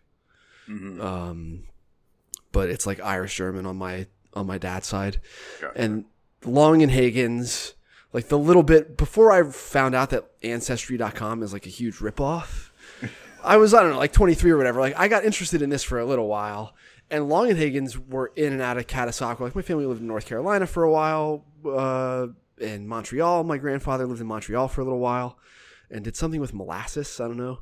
Um, but uh, but like Longenhagens were in Catasauqua off and on since like the mid 1800s, basically. Like, um, so my roots feel like they're in Catasauqua, Pennsylvania. There you go. We were listening to a song there by Weakened Friends before we started talking about ancestry and Hungarian words. That What about you? know. What? Sephardic. Um, my father's like Sephardic Jew, um, and my mother's a weird combo of um, Russian and then standard like Irish English stuff. Okay. Gotcha. It's not complicated. I, there's also like all sorts of weird family stuff that it, it's. I don't have a big family. I have a very small family. Like I, you know, I there's cousins I've never met. You know, it's one of those families. Um, like Okay. it, and um, like there's all sorts of like weird, weird stuff where um, like certain people who you thought were like your grandfather, your uncle, might not have been the actual father of the niece or whatever. Like, it's all sorts of like not really sure where all the bloodlines go. Um, yeah, it's a it's a strange family. It's it. I don't I don't know anything like past my grandparents, um, at all, Gotcha. and it's it's all very funky. Um, yeah, it's weird and and and weird past and stuff. Um, remember, um, you know, like a, more than a decade ago, looking at you know stuff and just talking to my mom, and she was going through all these, all this, her jewelry box. I'm like, oh, this is cool. Where'd you get that? She goes, I don't know. Maybe I think your grandfather probably stole it or something. No, what? Oh, yeah, he used to do that kind of thing. Well, okay, great. My uncle Greg went to Ireland and was with some of our distant cousins for a time at one point. Uh, and my cousin Bobby has done a lot of work on our family tree, and at points has like, you know, was going through diagrams with it, uh, uh, with other members of my family. Like at holiday stuff a couple years ago, my brother Scotty had some stuff. Like he was interested in that for a while, but um, we got my parents a 23andMe kit for Christmas one year, and my mom did it, which is how I found out that there was so much English going on. Right. And my dad said, People are going to steal my identity. and he didn't do it. So I don't know really what's going on over there. Um, but that can, you know, he had a conspiratorial way of thinking about it, basically. Right.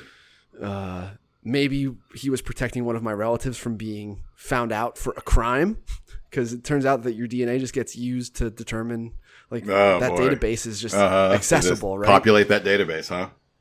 So then that's me being conspiratorial. um, but yeah, I don't really fucking know. Anyway, before we did this, you listened to a song by Weakened Friends. This is from their most recent album, Quitter, which came out last October. Uh, Portland, Maine's very own trio, indie rock trio on Don Giovanni Records. This uh, Sonia Sturino, Annie Hoffman, and Adam Hand producing some power pop, and it's it's good stuff. It's uh, I, I like them a lot. This is a fun album. The, the kind of the, the theme of the album is quitting music and getting a real job or, or rather the empty threat of doing so. And it, it, a lot of stuff is just about it's not easy to be in the music biz these days. The, the music biz works against you as a musician. Um, but they're really good. I like them. They're getting ready to start a tour, um, maybe in March, hopefully.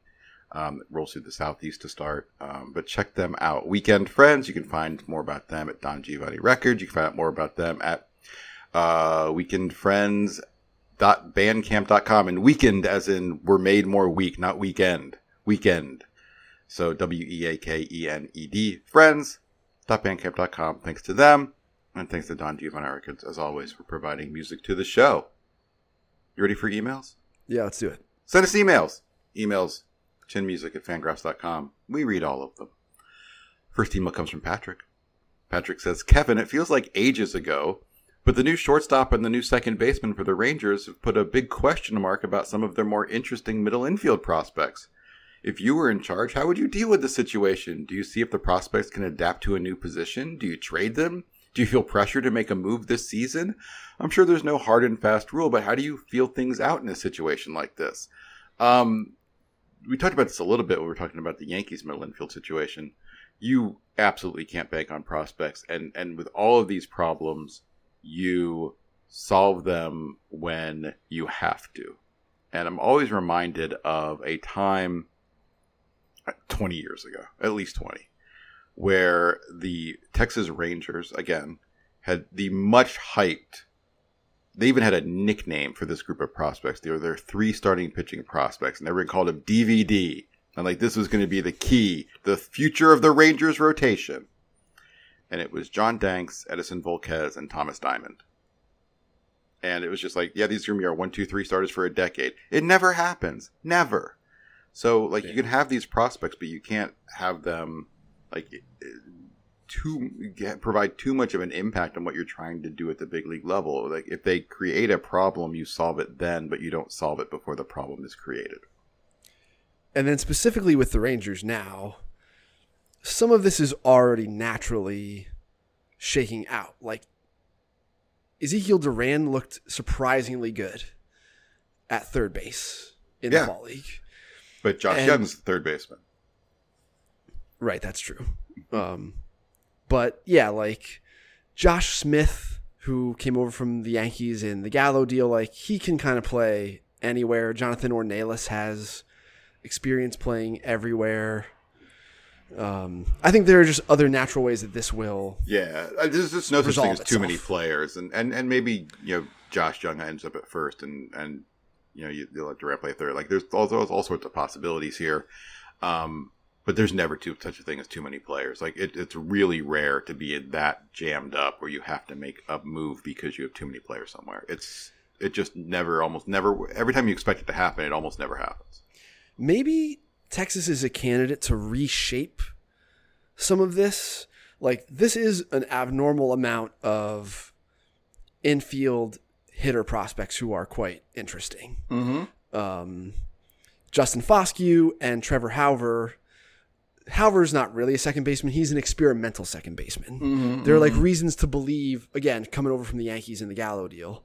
Um, was here at Arizona State, played the outfield, but the infield was all sorts of good guys like Gage Workman, Drew Swift, Alika Williams. They can all really pick it. Spencer Torkelson had to move to first base rather than try third because of that group that was all Right. sort of like dominoed down because of Swift, basically. Um, and then so yeah, like Hauver played infield in high school, and so you got to try it again. Uh, otherwise, he's not really like a prospect. Um, but he and Justin Foscue aren't 40 man ads till 23. So there's that is really your timeline for shaking some of this stuff out. I wonder if this would be like, hey, you team over there have too much pitching depth on the farm. Uh, do you want to like balance some of this out with some of our hitting prospects? Prospect for prospect trades are pretty rare, but this is one of those where you could maybe see them being motivated to do it. Yeah, for sure. I think it's an interesting situation, but yeah, it, it's the, my basic answer is like it's wait for it to become a problem before you solve that problem. Right. And then I think that December 23 is when that's the time it will start to be a problem. Yeah. Our, our next email comes from Alan. Alan says, I am not writing to ask for your prediction as to when a new CBA will be formalized or what the new CBA will look like. Thank you, Alan. Although you're welcome to voice your opinions. We've done that. What I'm curious about is the actual process. Aside from the obvious names, Tony Clark, Rob Manfred, what, who, rather, are the main parties directing negotiations? Who actually sits at the table? Do both sides have different committees negotiating different parts of the CBA simultaneously? Or is everything done at the main table? One can assume both sides have their respective teams of lawyers, accountants, analysts, are former front office people involved on either side. If so, would a former front office executive be able to get hired by a team if they once worked for the Players Association? Um, the negotiations are not there's not a lot of parallel stuff yet that'll happen like when they're getting closer to to take care of the little stuff. Right now the negotiations tend to be somewhere around three to five on each side. So tony clark has himself the main lawyer guy whose name i can't remember and and you know a couple higher ups at the at the union. Rob manfred will always have dan halem who's kind of manfred's number two and and their main legal guy even though manfred himself obviously has a background in labor negotiation. Um and you know some other people um, President Pierce, my dog who just barked, as well as um, you know for one day this week it was Dick Monfort, the owner of the Rockies. So there tends to be an owner there, and a lot of people had a lot of fun with the fact that Dick Monfort was there, as they should have. Um, at the same time, like asking that you know owners they they want the owners to be directly involved in the negotiations, but at the same time, it is a a a kind of a full time commitment if you are an owner involved in negotiations as far as like both preparing for and uh, being present for the negotiations. And most of the owners want no part of it. They don't have either the time nor the inclination, um, which is why you got Dick Monfort. Um, and so it's, it's it's around like like three to five, uh, sitting across from three to five, either virtually or together. We've seen both in these negotiations. Um, and you know, the, the the kind of fan outs and the smaller conversations won't happen until they get closer to a deal to take care of like little little stuff that we don't even think about that doesn't get written about because the CBA is very long. It's it's you know it's triple digit pages. There's all sorts of little shit to hash out, and that'll get done, you know, inside conversations. But right now, it's it's more of like four or five against five on five. I don't know of any former front office people involved with the PA. I don't. I think be, doing so would not discount them from being hired by a team. I will say this: there is a remarkable number of very high up people in teams, be they AGMs or GMs, who do have direct experience working for Major League Baseball, and in particular working for the LRB, which is a labor relations board, working in working in labor for Major League Baseball. There's a tremendous number of AGMs and GMs who at some point have that on their resume. I have nothing to add. I know very little about this part of the process. Our next email comes from Josh. Josh says, Hey KG, an esteemed co host, or the Honorable President Pierce if this doesn't make the air. Well, they're both here, so. Uh, it's my understanding that if I were to seek arbitration as opposed to going to court, both parties would likely sign some contract to pay the arbitrator. Does this work the same way when a player seeks arbitration with the player and their agent footing the bill, or does the team foot the bill? Thanks. I hope all is well. Um, they split the bill, so arbitration is uh, is is part of the CBA, how the arbitration is defined, and Major League Baseball and the Players Union agreed to use the American Arbitration Association, which is by far the largest arbitration group in baseball, and the costs are split. I think an interesting thing here that I think a lot of people don't know is that um, arbitration cases are handled by um, you know accredited arbitrators from the American Arbitration Association. Most of them are retired judges. When you go to arbitration, chances are really good, if not overwhelming, that your arbitrator doesn't know anything about baseball, doesn't know who this player is, has never seen them hit a triple, like doesn't even know. Like they are simply they're arbitrators, they're not baseball people. The arbitration judges who are you know making their call here. Yes, the player deserves four million, or yes, the the team deserves to pay him three and a half. Are not baseball people at all. They're arbitrators. They're they're they tend to be like again to use uh, they tend to be uh, old white people um, and retired judges who go into arbitration when they retire, which is a, a, a common career path. Um, but more often than not, they have no idea who the player is. You're, you're making an argument to, to someone, which is why you know you talk about arbitration how they use very basic stats. It's one of the reasons they're not baseball fans. Like you can't prevent them with more advanced stats. It's gonna they're they're, they're too behind the curve. It, it's it's a weird part of the process. But the bill split. I have nothing to add. Again, like, cool. Like, this is one of those. Sure, go do your ARB thing. I mean, you know, the process, of course. Like, People like how the sausage is made stuff. people love how the sausage is made stuff, and this is I when I hear about the ARB process, like, I just imagine the poor people involved who have to go sit there Yeah. and argue against the player in their org who they probably like. It's one of the reasons. It's one of the main reasons. I mean, other than the manpower, it's just a lot of teams farm it out, right? A lot of teams hire legal teams to handle their arbitration that are not team employees. They're they're contracted out simply to do arbitration. So when they go to the hearing, it's not like someone who works for the team going, "Yeah, this guy kind of stinks." You know, it's not. That's it's, it's such a shitty dynamic that they act. That's one of the reasons they don't use their own people. what is the sort of way that information is manipulated knowing that the arbitrator is sort of in the dark about baseball specifics obviously the way that it seems more recently to have manifested is like some of these outdated means of evaluation are still heavily heavily influential in the ARB process Oh, absolutely. So it, it, it all the arbitration process mostly revolves around comps. So you say, well, look, like we asked for five point two five million because our player is like these three players, and they average around five and a half million. And you pick and you cherry pick and you pick basic stat. I mean, look, I mean, our players hit two eighty three over the last three years, just like this guy. You know, this guy's hit 57 home runs over the last two years, just like this guy who's getting five and a half million. And, and you, it, it works like that. It's very basic, almost always counting numbers. Um, no, not a lot of. There's certainly no war, um, but it's it's it's it's very basic kind of counting numbers, and it's it's it's and you just cherry pick your comps. And, and saves team- right yeah, even- saves, innings, wins, home runs, hits. Um, like playing time, like plate appearances makes it can be a big factor. And I say a big factor, but it's all like again, it's arbitrary. Like no one, no one knows what the what the pattern is to win an arbitration case, and no one would. Teams, you're just told you won or you lost. First of all, like you you don't get a Supreme Court document with people voting and explaining why. Like you just get like we've sided with the team or we've sided with the player. There's no guidance. There's no there's no information after that. Um, and so teams have no idea what they did right or wrong, and our players have no idea what they did right or wrong to win or lose the case. It's it's an utterly ridiculous process. right Seems to be the theme of the show. Final email comes from Chris. Chris says, "Dear Kevin and provisional co-host, this is more of a cultural question than a baseball question, but it came to me through baseball. So do with that what you will." The Tigers recently hired Euclides Rojas as their director of Latin player development, which is probably fine. I don't know, but what they did, but what they when they did, it occurred to me that more than a handful of Latin coaches and players are seemingly named after famous people or myths from ancient Greece. We've seen Orestes Estrada, Aristides Aquino, Socrates Brito, Hipolito Pichardo. There are multiple players right now named Archimedes, including Archimedes Caminero, whose middle name is Euclides. And you could go on Baseball Reference, you can find a Leonidas or two, and even a Euripides.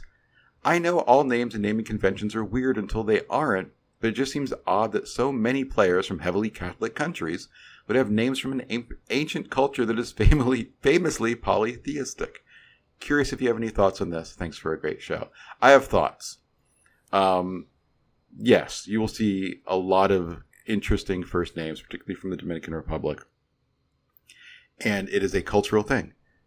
There is a culture there that, that kind of they look for unique first names, and it's it's it's gotten they got to the point at one point where this bad person in the government actually tried to make it illegal to give your kid a weird name. Um, you they that- did that in australia too and so um, the, I, I remember reading the case, and they were really upset that someone named their their their daughter uh, Kiera Pina, which is welcome pineapple, and but you do see all sorts of interesting first names. It is it is like a cultural thing. Oh, we're having a kid. We need to come up with a unique name. Um, and you see often like they strangely anglicized first names um, that are spelled funny, like a lot of different versions of Jason and, and Michael and things like that. Um, but they often dig a little deeper um, and end up you know, finding historical names, which is why you see all of these these names with with, with Greek. Um, at times, I find more interesting the Cubans in the sense of the Russian influence of the names from obviously the Russian Cuba relationship, and you know we we say Yuli Gurriel. Yuli's real name is Yulieski, and there's a lot of of, of guys with um with with Russian sounding Vladimirs and- They have Vladimirs and Vladimirs. It, it does cross over to some of the other um, Caribbean countries, but it, it, it's there is a there is a part of Dominican culture which is like we're having a baby. He needs he or she needs to have a, a unique first name, and that it's not like a an attachment to ancient Greece as much as that's on a list of names. And wow, I've, I've never seen an Aristides. We'll name him Aristides, and um, it, but it is like a thing you do. Like there, there's not a it's not like we're going to name him Bob because of our uncle Bob who we love. It's like we need to find a unique first name.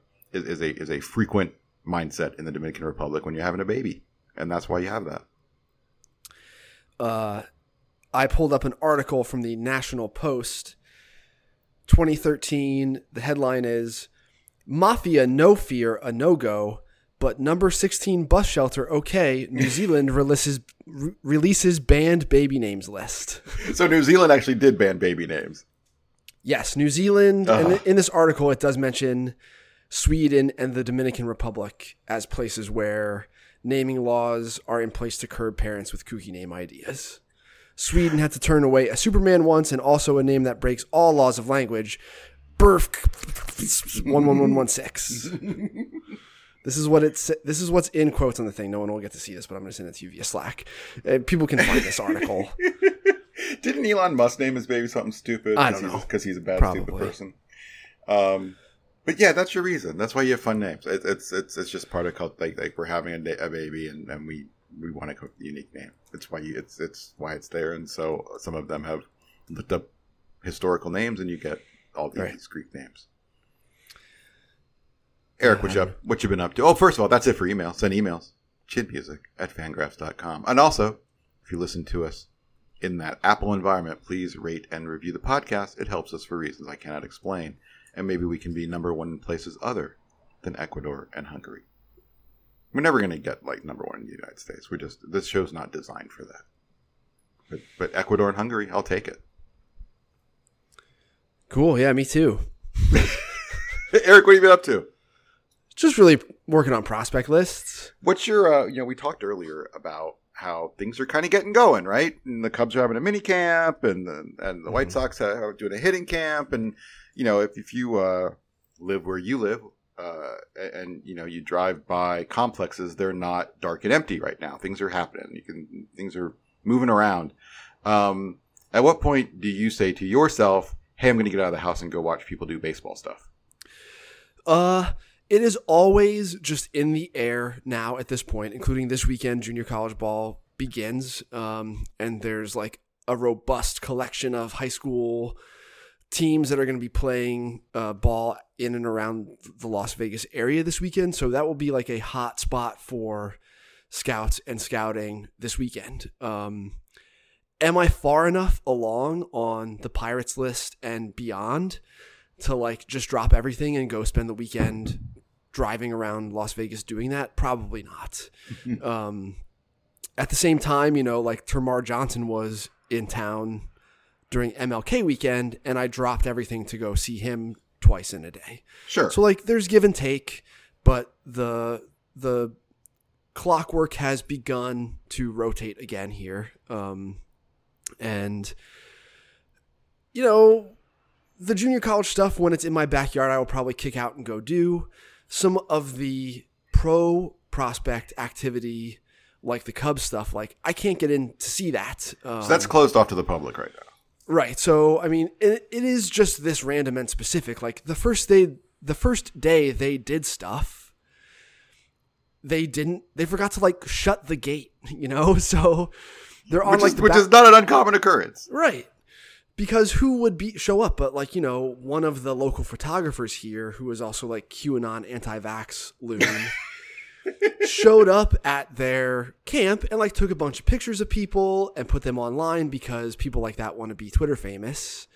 And so like then it became known to everyone here in the valley, like, oh, the Cubs are doing a mini camp.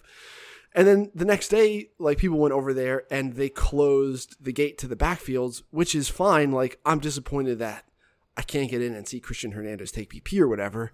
Right. But it's probably more important to keep the QAnon anti-vax loon away from your, you know, teenage Latin American prospects who may or may not be vaccinated. Like there's just other stuff beyond whether or not I get to see Cristian Hernandez take BP that is meaningful in this instance. Like you don't need me breathing on your kids Right. on the complex right now. That's fine. Um, if they were doing activity in the spring training stadium and not allowing media that has to like stay in the stands, that would maybe be a fundamentally different thing. Um, so like some of that's going like I can't get into everything, you know. hmm Uh, like I can't flash a BBWAA card and just walk into a big league game, Right. or I guess I could, but I can't watch the players work out. Um, Gotcha. So, uh, I don't know. Some of the stuff when it really gets going, like I'll be glad to go do it, but it, it would be, it would suck if I drove an hour and a half round trip to get to the White Sox place for a hitting camp that they would turn me away from. So I haven't gone out and done anything other than see the high school tournaments that were here over MLK. What's your? I've, I've been to your house. What's your? What is your shortest drive to a big leagues facility? Uh, I can ride my bike to the Cubs and Angels, which are both five miles away. Okay. I can Um, ride up McClintock to the Cubs place on Rio Salado, or I can bike west on Southern Ave to the Angels place. so, uh, you, are you are you gonna do any JUCO stuff, or are you just too locked up right now? Probably not this weekend. Maybe I'll touch base with some West Coast cross checkers. They're the ones most likely to know, like, yeah, so the guy starting the Southern Nevada game, two of their doubleheader against Central Arizona, is the one I'm coming to see. And so before that, I'm going to skip the first game and go see Justin Crawford playing this, you know, or JSerra's here. So we're going to go see this guy who's pitching. Like, I have the list of the high schools, but I don't have. I haven't interfaced with like everyone's agent to get advisor to get Right. a sense of like what day is this or that prospect pitching.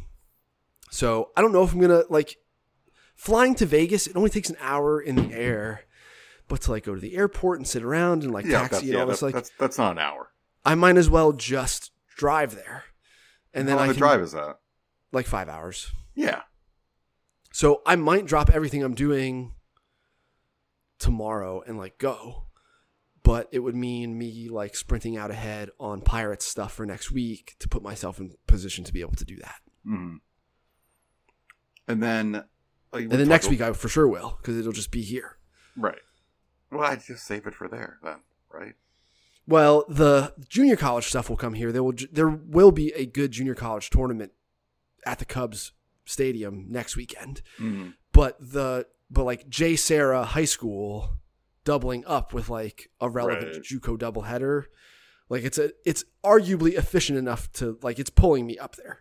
Mm-hmm. And then, you know, once, as far as we know, let's assume like things don't go well. Labor once league camp opens, they'll be the same rules. You'll be able to get in. Like they're not going to try to hide these, are they? We don't think. We have no We- reason to believe they will, right? Right. The I I have at times been frustrated by my inability to get access to the Reds and Cubs facilities. Like in the Cubs, sometimes it is at the point where like, hey, you can't stand there. The grass, we just reseeded it. I'm like, I'm Yeah. yeah. fucking work. Right. Like you've hired someone to keep all everyone away from here, and it feels kind of weird. But really, it's it's just more indifference. Like in our time of COVID, it is probably important to have a process and a policy, and like have the ability for people to distance on your backfield. hmm Uh, and you have to have you have to have people thinking about that stuff and implementing the processes to properly execute that stuff. And some of the teams just don't seem to want to have to do that. Like they don't want to have to have someone check people in. Like it's a whole thing. So Yeah. like just say they can't come. Um, so maybe some teams will just be like, uh, like, do we have to have a media policy? Like, just tell them they can't come for this minor league stuff. So maybe I'll run into some of that. But yeah, like once the schedules get going, obviously we will have some lists that need to be done, and those teams' activities will be at the top of my priority list, where I will just be driving to see the Dodgers play the Guardians, because those are two of the four teams that we are currently working on, and then the Gotcha. information that gets baked into the prospect list will just be live, um, and that'll be a lot of fun. And so that's why, like between now and Prospect Week in the top 100, it is important to think about what those teams will be, whose team lists are coming out after the 100, and what are the top 100 candidates from those orgs who we are not naturally going to examine during the course of the next couple of weeks, like we will Tampa and Baltimore and Pittsburgh.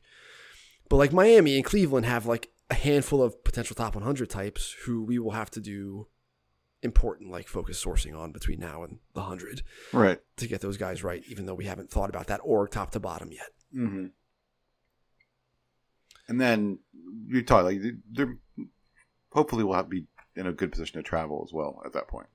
Right. And, you know, I'm the dope who has told my mom, like, yeah, I'll come to Florida to see you. And Mhm. then I didn't, like, because the landscape shifted.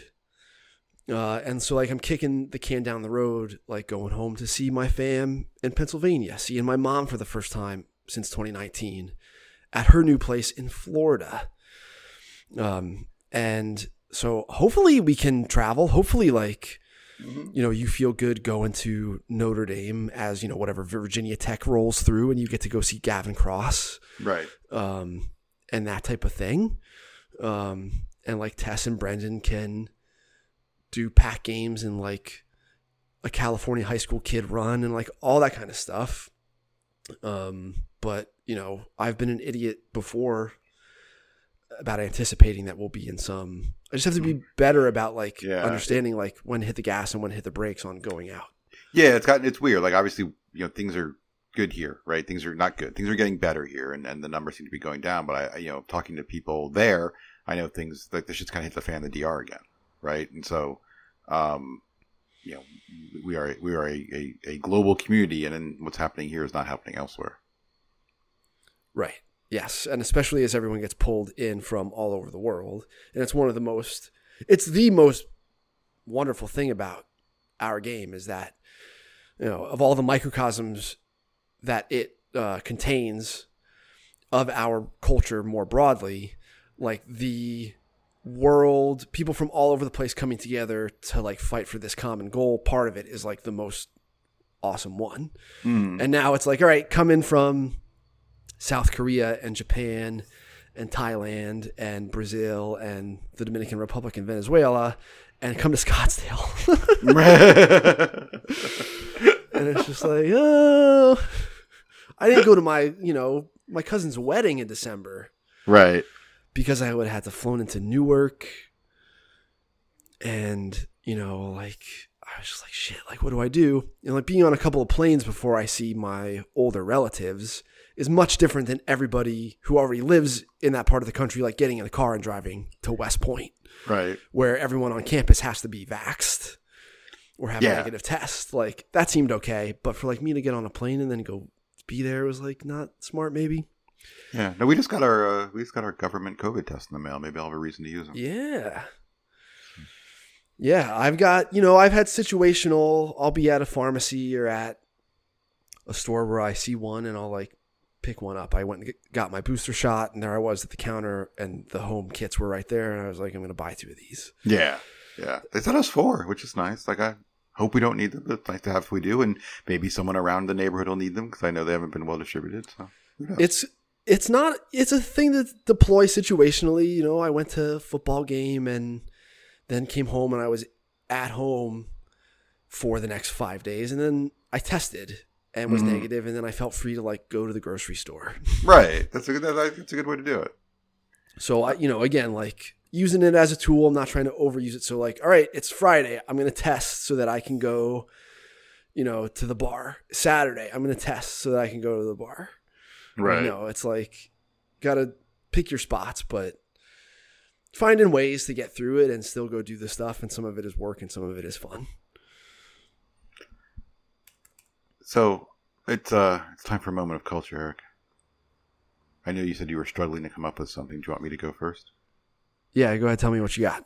So uh my wife and I were a little late to the zeitgeist on this one, but we uh, we did watch Yellow Jackets, which was the hip thing to watch maybe a couple months ago.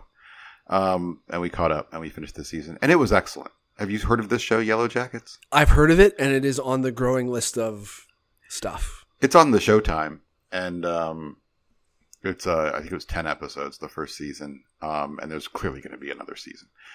It is the story of a high school girls soccer team in New Jersey in the '90s, and uh, they're very good, and they're going to go to nationals, and they get on the plane to go to nationals, and their plane crashes somewhere in the woods. I think it was supposed to be in Canada, Okay. and um, and does not get found. And clearly, you get you very indi- get a very good indication in the first episode that they were not found, and things got a little tribal, if you will. Whoa. They got a little Lord of the Ringsy, or not Lord of the Rings, Lord of the Fliesy, not Lord of the Okay. Rings. There is no Lord of the Rings. Oh, yeah. little Lord of the Fliesy. they were saved by elves? There's elf showed up and hot this ring. so no, little Lord of the Fliesy. Um, and then real some really bad things may or may not have happened, and there's also some weird supernatural stuff maybe happening as well. And so then it becomes like this weird kind of Lost meets Lord of the Flies, and there are stories going back and forth between um, the narrative of what happened in the woods after the crash and what's going on right now with some of the survivors um, and they go back and forth. It's really, really good. Christina Ricci plays um, an incredibly unhinged character, and she deserves an Oscar and an Emmy. She's unbelievably great in it. Um, there's a lot of really good performances. It's written very well. Um, the soundtrack is, excuse me, the soundtrack's something else. The soundtrack's like all of your favorite like 90 alt hits. A lot of bangers, a lot of embarrassing bangers. You're like, yeah, this is a great song. I would only admit that to my close friends, but this is a great song. Um, it's it's very well done. It's it's it's paced very well. Um, there's a lot of really good performances. I highly recommend it. It was it was worth the hype.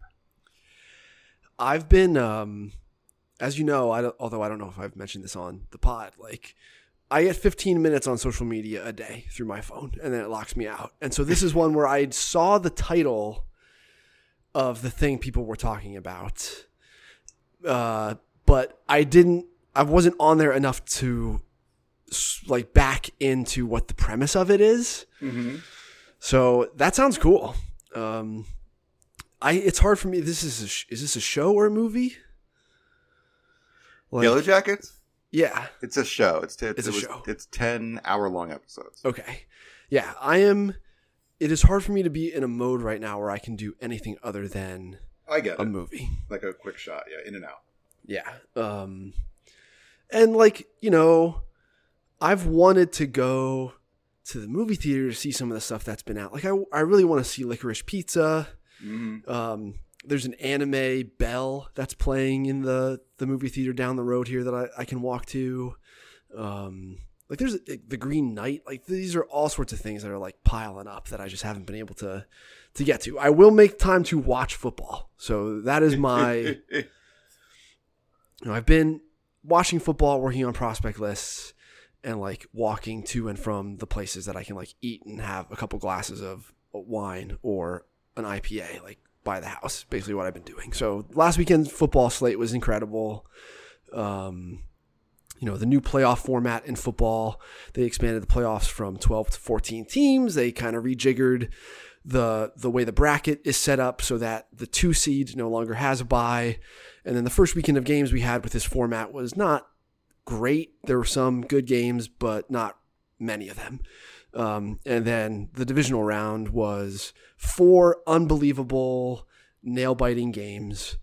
Uh, just the type of weekend that is, you know, every once in a while the planets align and you just have a great sports fan weekend. So they went four for four. and they went four for four. Yeah, um, including what I told you on the phone. I thought maybe was the de facto Super Bowl, uh, the the Bills and Chiefs game, and this was like before they played the game. I, I just think Yes. there's an argument that these are the the two best teams. Um, Tom Brady lost. Uh, it was just it was a, a killer weekend of not that I like took joy in that necessarily. The fact that Matt Gay made a game winning field goal against the Bucs, who had like drafted and then cut him within the last couple years, was like It's a good story, cool. though. Good story. Um, the Cincinnati Bengals, after three decades of being pretty terrible, like the butt of a lot of jokes for the entirety of my time on this planet, basically. like I know that they were in the Super Bowl and lost to Joe Montana and the 49ers before right before I was born. And then they were okay for a little while, but have basically been terrible for the last 25 years. And like now here they are with this gunslinging, you know, cigar smoking, shit talking quarterback that they have. Uh so that is a lot of fun. And uh yeah, it's just I've got the two TVs in the living room, so there's just football and then Dominican Winter League or NBA stuff on the other TV. Yeah, I just, you know, I'm glad you liked football. I just didn't, I don't do football. You'll do football. We watched, uh, we watched sumo. The, the sumo tournament ended over the weekend, so we watched the end of that. It's very exciting. Big Yeah. upsets. It's a, it's the pace of sumo. So like how describe the action to pomp and like ceremonial pieces of this. There's a couple ways you can watch it. If you want to watch it like live, you need to stay up. Like the the it's the day starts. The sumo live stream starts like around nine or ten o'clock p.m. here, but the big leagues don't start till about one in the morning. First they do like Division three, Division two, then they do Division one, which is the big leagues, right? Okay. So that doesn't really hit till one in the morning, and that's the pomp isn't bad. It's it's the pomp's very entertaining. Like people enter, there's the the guy sings their names. Um, there's all the, the the stomping to get the demons out of the ring and all that kind of stuff, and they line up and stare at each other a few times before the actual match starts, like three or four times. And you, yeah, maybe look, it's like five or six minutes of very entertaining stuff before the match actually goes. At the same time, if you want to, you can just watch the NHK um, package which they put out like after as soon as the matches are over. Like you watch, we we watch that during a normal hour, which is just like here's every match. It's just the match, right? And you can do like every top division match in about half an hour, because your average sumo match lasts about four seconds, right? Right. And so they can do they just do every match in half an hour, and we often just watch that because we're not going to stay up that late. But sometimes watch a replay of the of the of the live streams, um, which are always like on YouTube somewhere where they probably shouldn't be. Um, so it's like if you want to do the whole pomp thing, it would take you maybe hour and a half to two hours to watch the whole big league, all the big league matches, if you will. About about about maybe eighteen or so matches.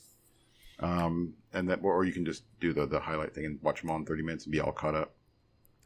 And then like what is the energy like in the arena? How many people are typically there? You It's sent me a right video now. of people like getting thrown into the front row. Yeah, it's dangerous in the front row. There was one day where like the the the wrestler ended up in in the audience like six times, but it's weird because there it's normally a very like pretty active, energetic environment, but everything's changed with the pandemic where um it's the first of all the, the attendance is reduced, so it's about a ten thousand seat arena reduced to five. But I mean, they're literally told stuff that this never happened here, but like, don't yell, no yelling. and so, um, you know, before the very the the final match, which was going to decide the championship of the whole tournament, um, like you know, it was against a guy named Terunofuji and a guy named Mitakeumi, and they were like lining up facing each other, getting ready to go, and someone yelled something something with Mitakeumi, and they literally like went on the um, on the loudspeaker of the stadium and went, "Please do not yell. As you've been instructed, there is no yelling." You know, and it's just like, oh, okay, that's right. They can't yell right now, and so it's a very different environment right now. There's just a lot of like weird applause, and so like at the beginning of of the big league section, if you will, before that happens, the yokozunas do this ceremony in in the ring that kind of blesses the ring, and like you've seen the sumo guys like lift the leg and stomp, and if pre-COVID, like when he stomps, everyone yells and now he stomps and everyone claps politely. So it's it's a very kind of weird, different vibe right now that hopefully we can get back to. I mean, there's like you can find like old videos of like fans throwing seat cushions into the ring and stuff and getting super super lively and aggressive at times and now it's just it's, it's become very very polite um and so hopefully that'll get fixed but yeah the rowdiness has been taken out by the pandemic like they're just like it's just please only applaud Was is it so? Is there any variability in terms of like the surface that they're wrestling on? No. The way like tennis has clay and no stuff? no there- there's no so there's indoor there's outdoor any of that. No, there's like the outdoor like like not not tournaments, but like um exhibitions. But there's six tournaments a year, right? Three are at the same place in Tokyo, which is the main like the center of sumo is, is this one arena, the Kokugikan. And then there's three that they travel for, like one's in one's in Nagano, um, one's in Osaka, and I can't remember the third ones. But then, then they have similar places. But they're all the, the the ring itself is they're all indoor, and the ring itself is, is a very standardized thing. So there's no, yeah, there's no like clay and grass kind of. This guy's great on clay. clay, This guy's great on grass. There's nothing like that. Okay. Yeah. So some of the videos that you sent me, like it's cool to see. I mean, they're giant athletic dudes. You can tell that they have to like build a certain type of size to be competitive, and like there's definitely technique happening that takes time. I would assume to have like true appreciation for and be able to distinguish good from bad. Yeah, Um, it's not just dudes trying like huge dudes running at one another as hard as they can. no, there's definitely technique there. I, I, we've talked about this. I still always wonder, like, I think if you took, because football guys, like like basketball players, have options. If they don't make the NBA, there's eight million avenues to make money playing in Europe or the Philippines or wherever, right? Yeah. And if I if I understand it, like football guys don't really have those that many options. Like there's I guess the arena league and stuff like that, but they don't have tons of options to keep playing football. And I've always wondered if you got like some good but not good enough for the NFL offensive lineman, like some you know six four three twenty athletic dude, and put him in sumo, like would he dominate? But they would never. I doubt they'd do it just because like you have to, you literally have to start at the bottom and make no money for a while. I I think that's an interesting idea, and it's like the same one I've had with like tennis for baseball. Mm-hmm. Like you're a rotational overhand athlete. The tennis piece of it has maybe made you more likely to like take to switch hitting very quickly because of what you have to do. Like I've always thought, like you know, if Serena Williams wasn't playing tennis, if instead you try to get her to play baseball when she's 13, 14, Right? What do you get? what do you get? Like Yeah. that would be pretty interesting. Did And you I've told- see the Australian girls arm action? Yeah, I was. I She's actually, got a good arm action. Yeah, I actually had to, I actually had to, someone asked me for a comment for a piece they were writing in Australia, and I said, you know, if you watch it, I I've seen, you know, I've seen worse college pitchers, like small program college pitchers, Yes. you know, and like she absolutely could pitch college baseball in the United States. Um, and I've said this before, but like very early in my Astros time, we were asked to, uh, myself and and Oz Ocampo now with the Pirates looked at cricket players for a while, with the same thought that you just said Right. um, and thought it was, there was some interesting guys and, and like, but you know, we really want to want, want the elite guys and here's this guy and he's the elite guy.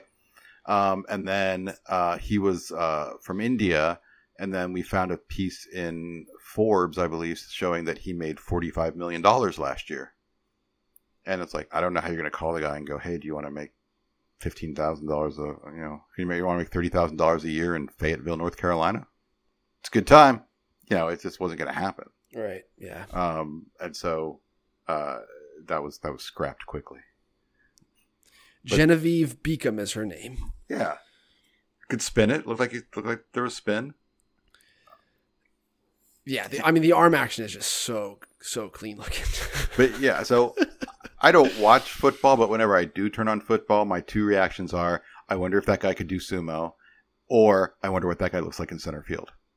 That's how I watch football. mm. Those are my two things. Either that guy looks like he could do sumo, or that guy looks like he could play center field. There are a lot of center field type guys. you know, it's some wide receivers and like 6'4", 220, like built out. And like, man, that's that five tool center fielder right there. Yeah, football. I don't know. I've just always loved. I've always loved most of the sports and like dialed up and down which of them I cared most about. And at some points, like baseball was not among the the peak while I was mm-hmm. young, and it really wasn't until the Iron Pigs. Well, it was really once Citizens Bank Park was built, and Jim Thome and Charlie Manuel were in the fold. When like since then, baseball has been unusurpable as number one in my consciousness. But yeah, I love football and basketball, and like have put on more hockey this year than in years past. Wow. Yeah, just going crazy with it. But again, like it's I haven't seen Yellow Jackets yet, right? So like, there's only so much time. Yeah, we all have our holes. Like I've never seen a second of The Sopranos. It's pretty strong. No, I've heard nothing but good things. Just haven't never done it. Um, I think we're done here, Eric. All right, go back to your to your daily grind. Thanks for spending thank you. a, a good chunk of your Thursday with me. And thanks to everybody for listening, and we'll see you next week. They say no one loves a quitter, but it's been getting hard to love myself. I'm either paranoid